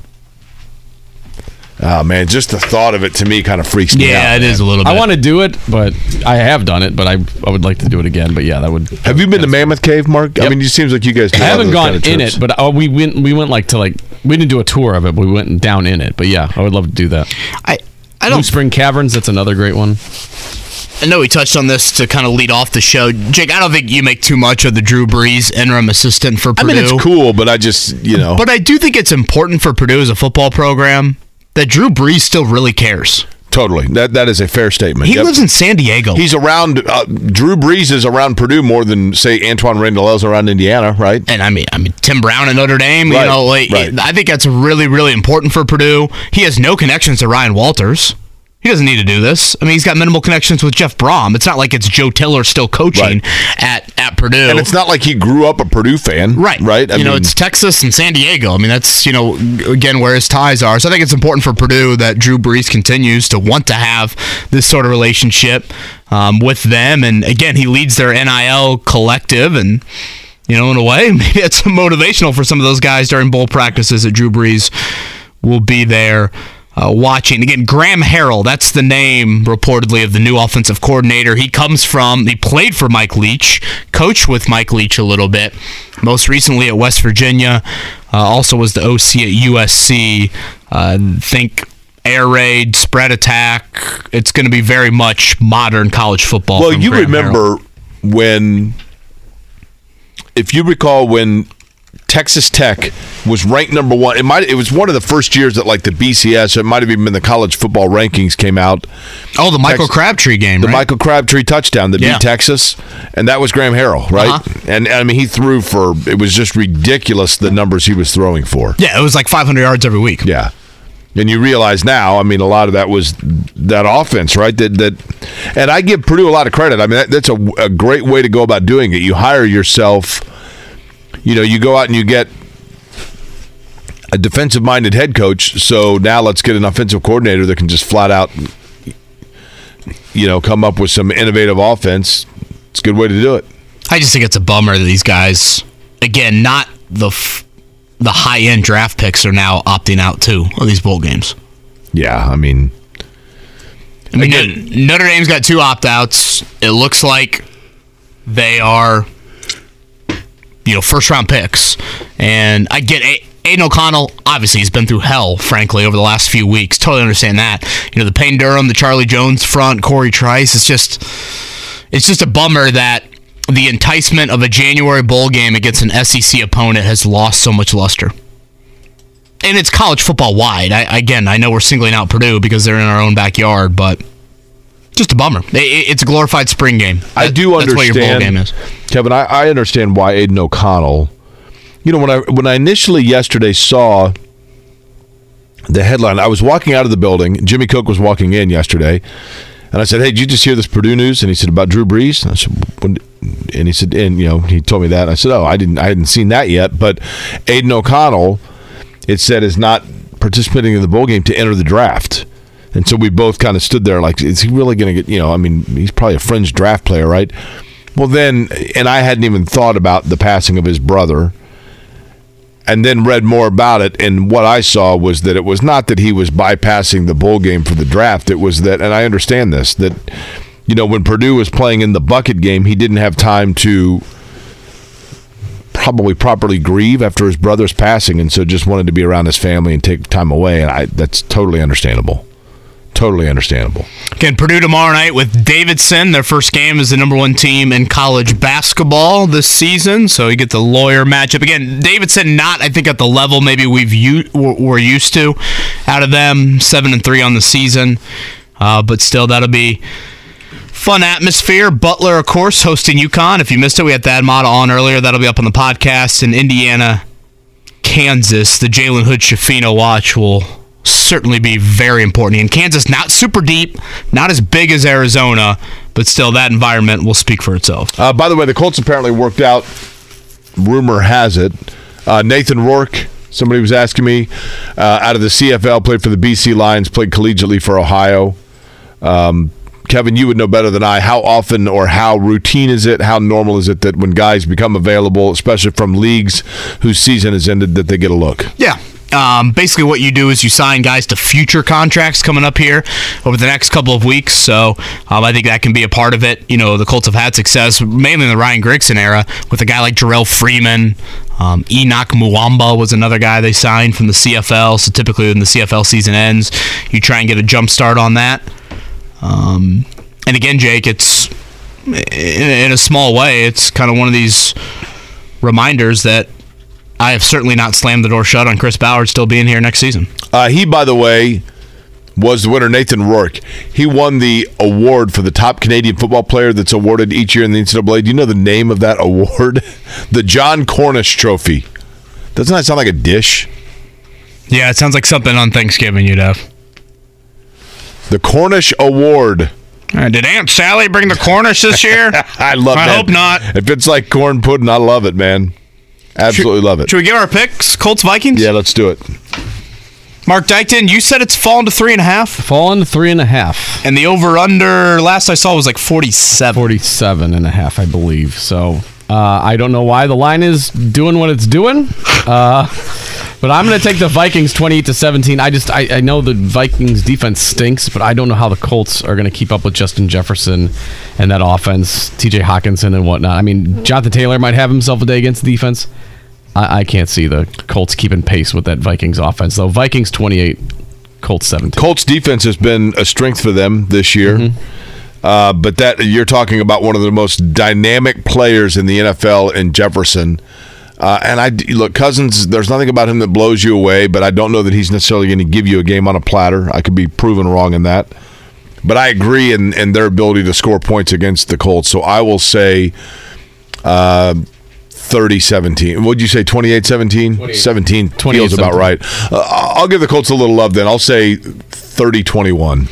Yeah, Minnesota. all kind of hovering in the same area. Um, you know, to Mark's point, their defense has been awful as of late, particularly the pass defense. They also have really struggled to run the football. So if Grover Stewart, DeForest Buckner can control Dalvin Cook, you know, again, Justin Jefferson is Justin Jefferson. They've got other weapons too, but I am curious to see how that will unfold. It does appear, though, the Vikings are getting healthier. They're on a short week, but it looks like they're getting a little bit healthier. Uh, and I think blocking their edge guys, Za'Darius Smith and Danielle Hunter, uh, would have, be of concern for me if I were the Colts. So I also will go with Minnesota to cover. 27 17. It seems like the Colts have scored 16 or 17 points in every game this season. I, that's pretty fair, yeah. Like Chase, Chase McLaughlin makes a 52 yarder. you know, they get a 17. It's indoors. Uh, everybody have a great weekend. Jake, Mark, enjoy the Christmas activities. We will talk to you on Monday.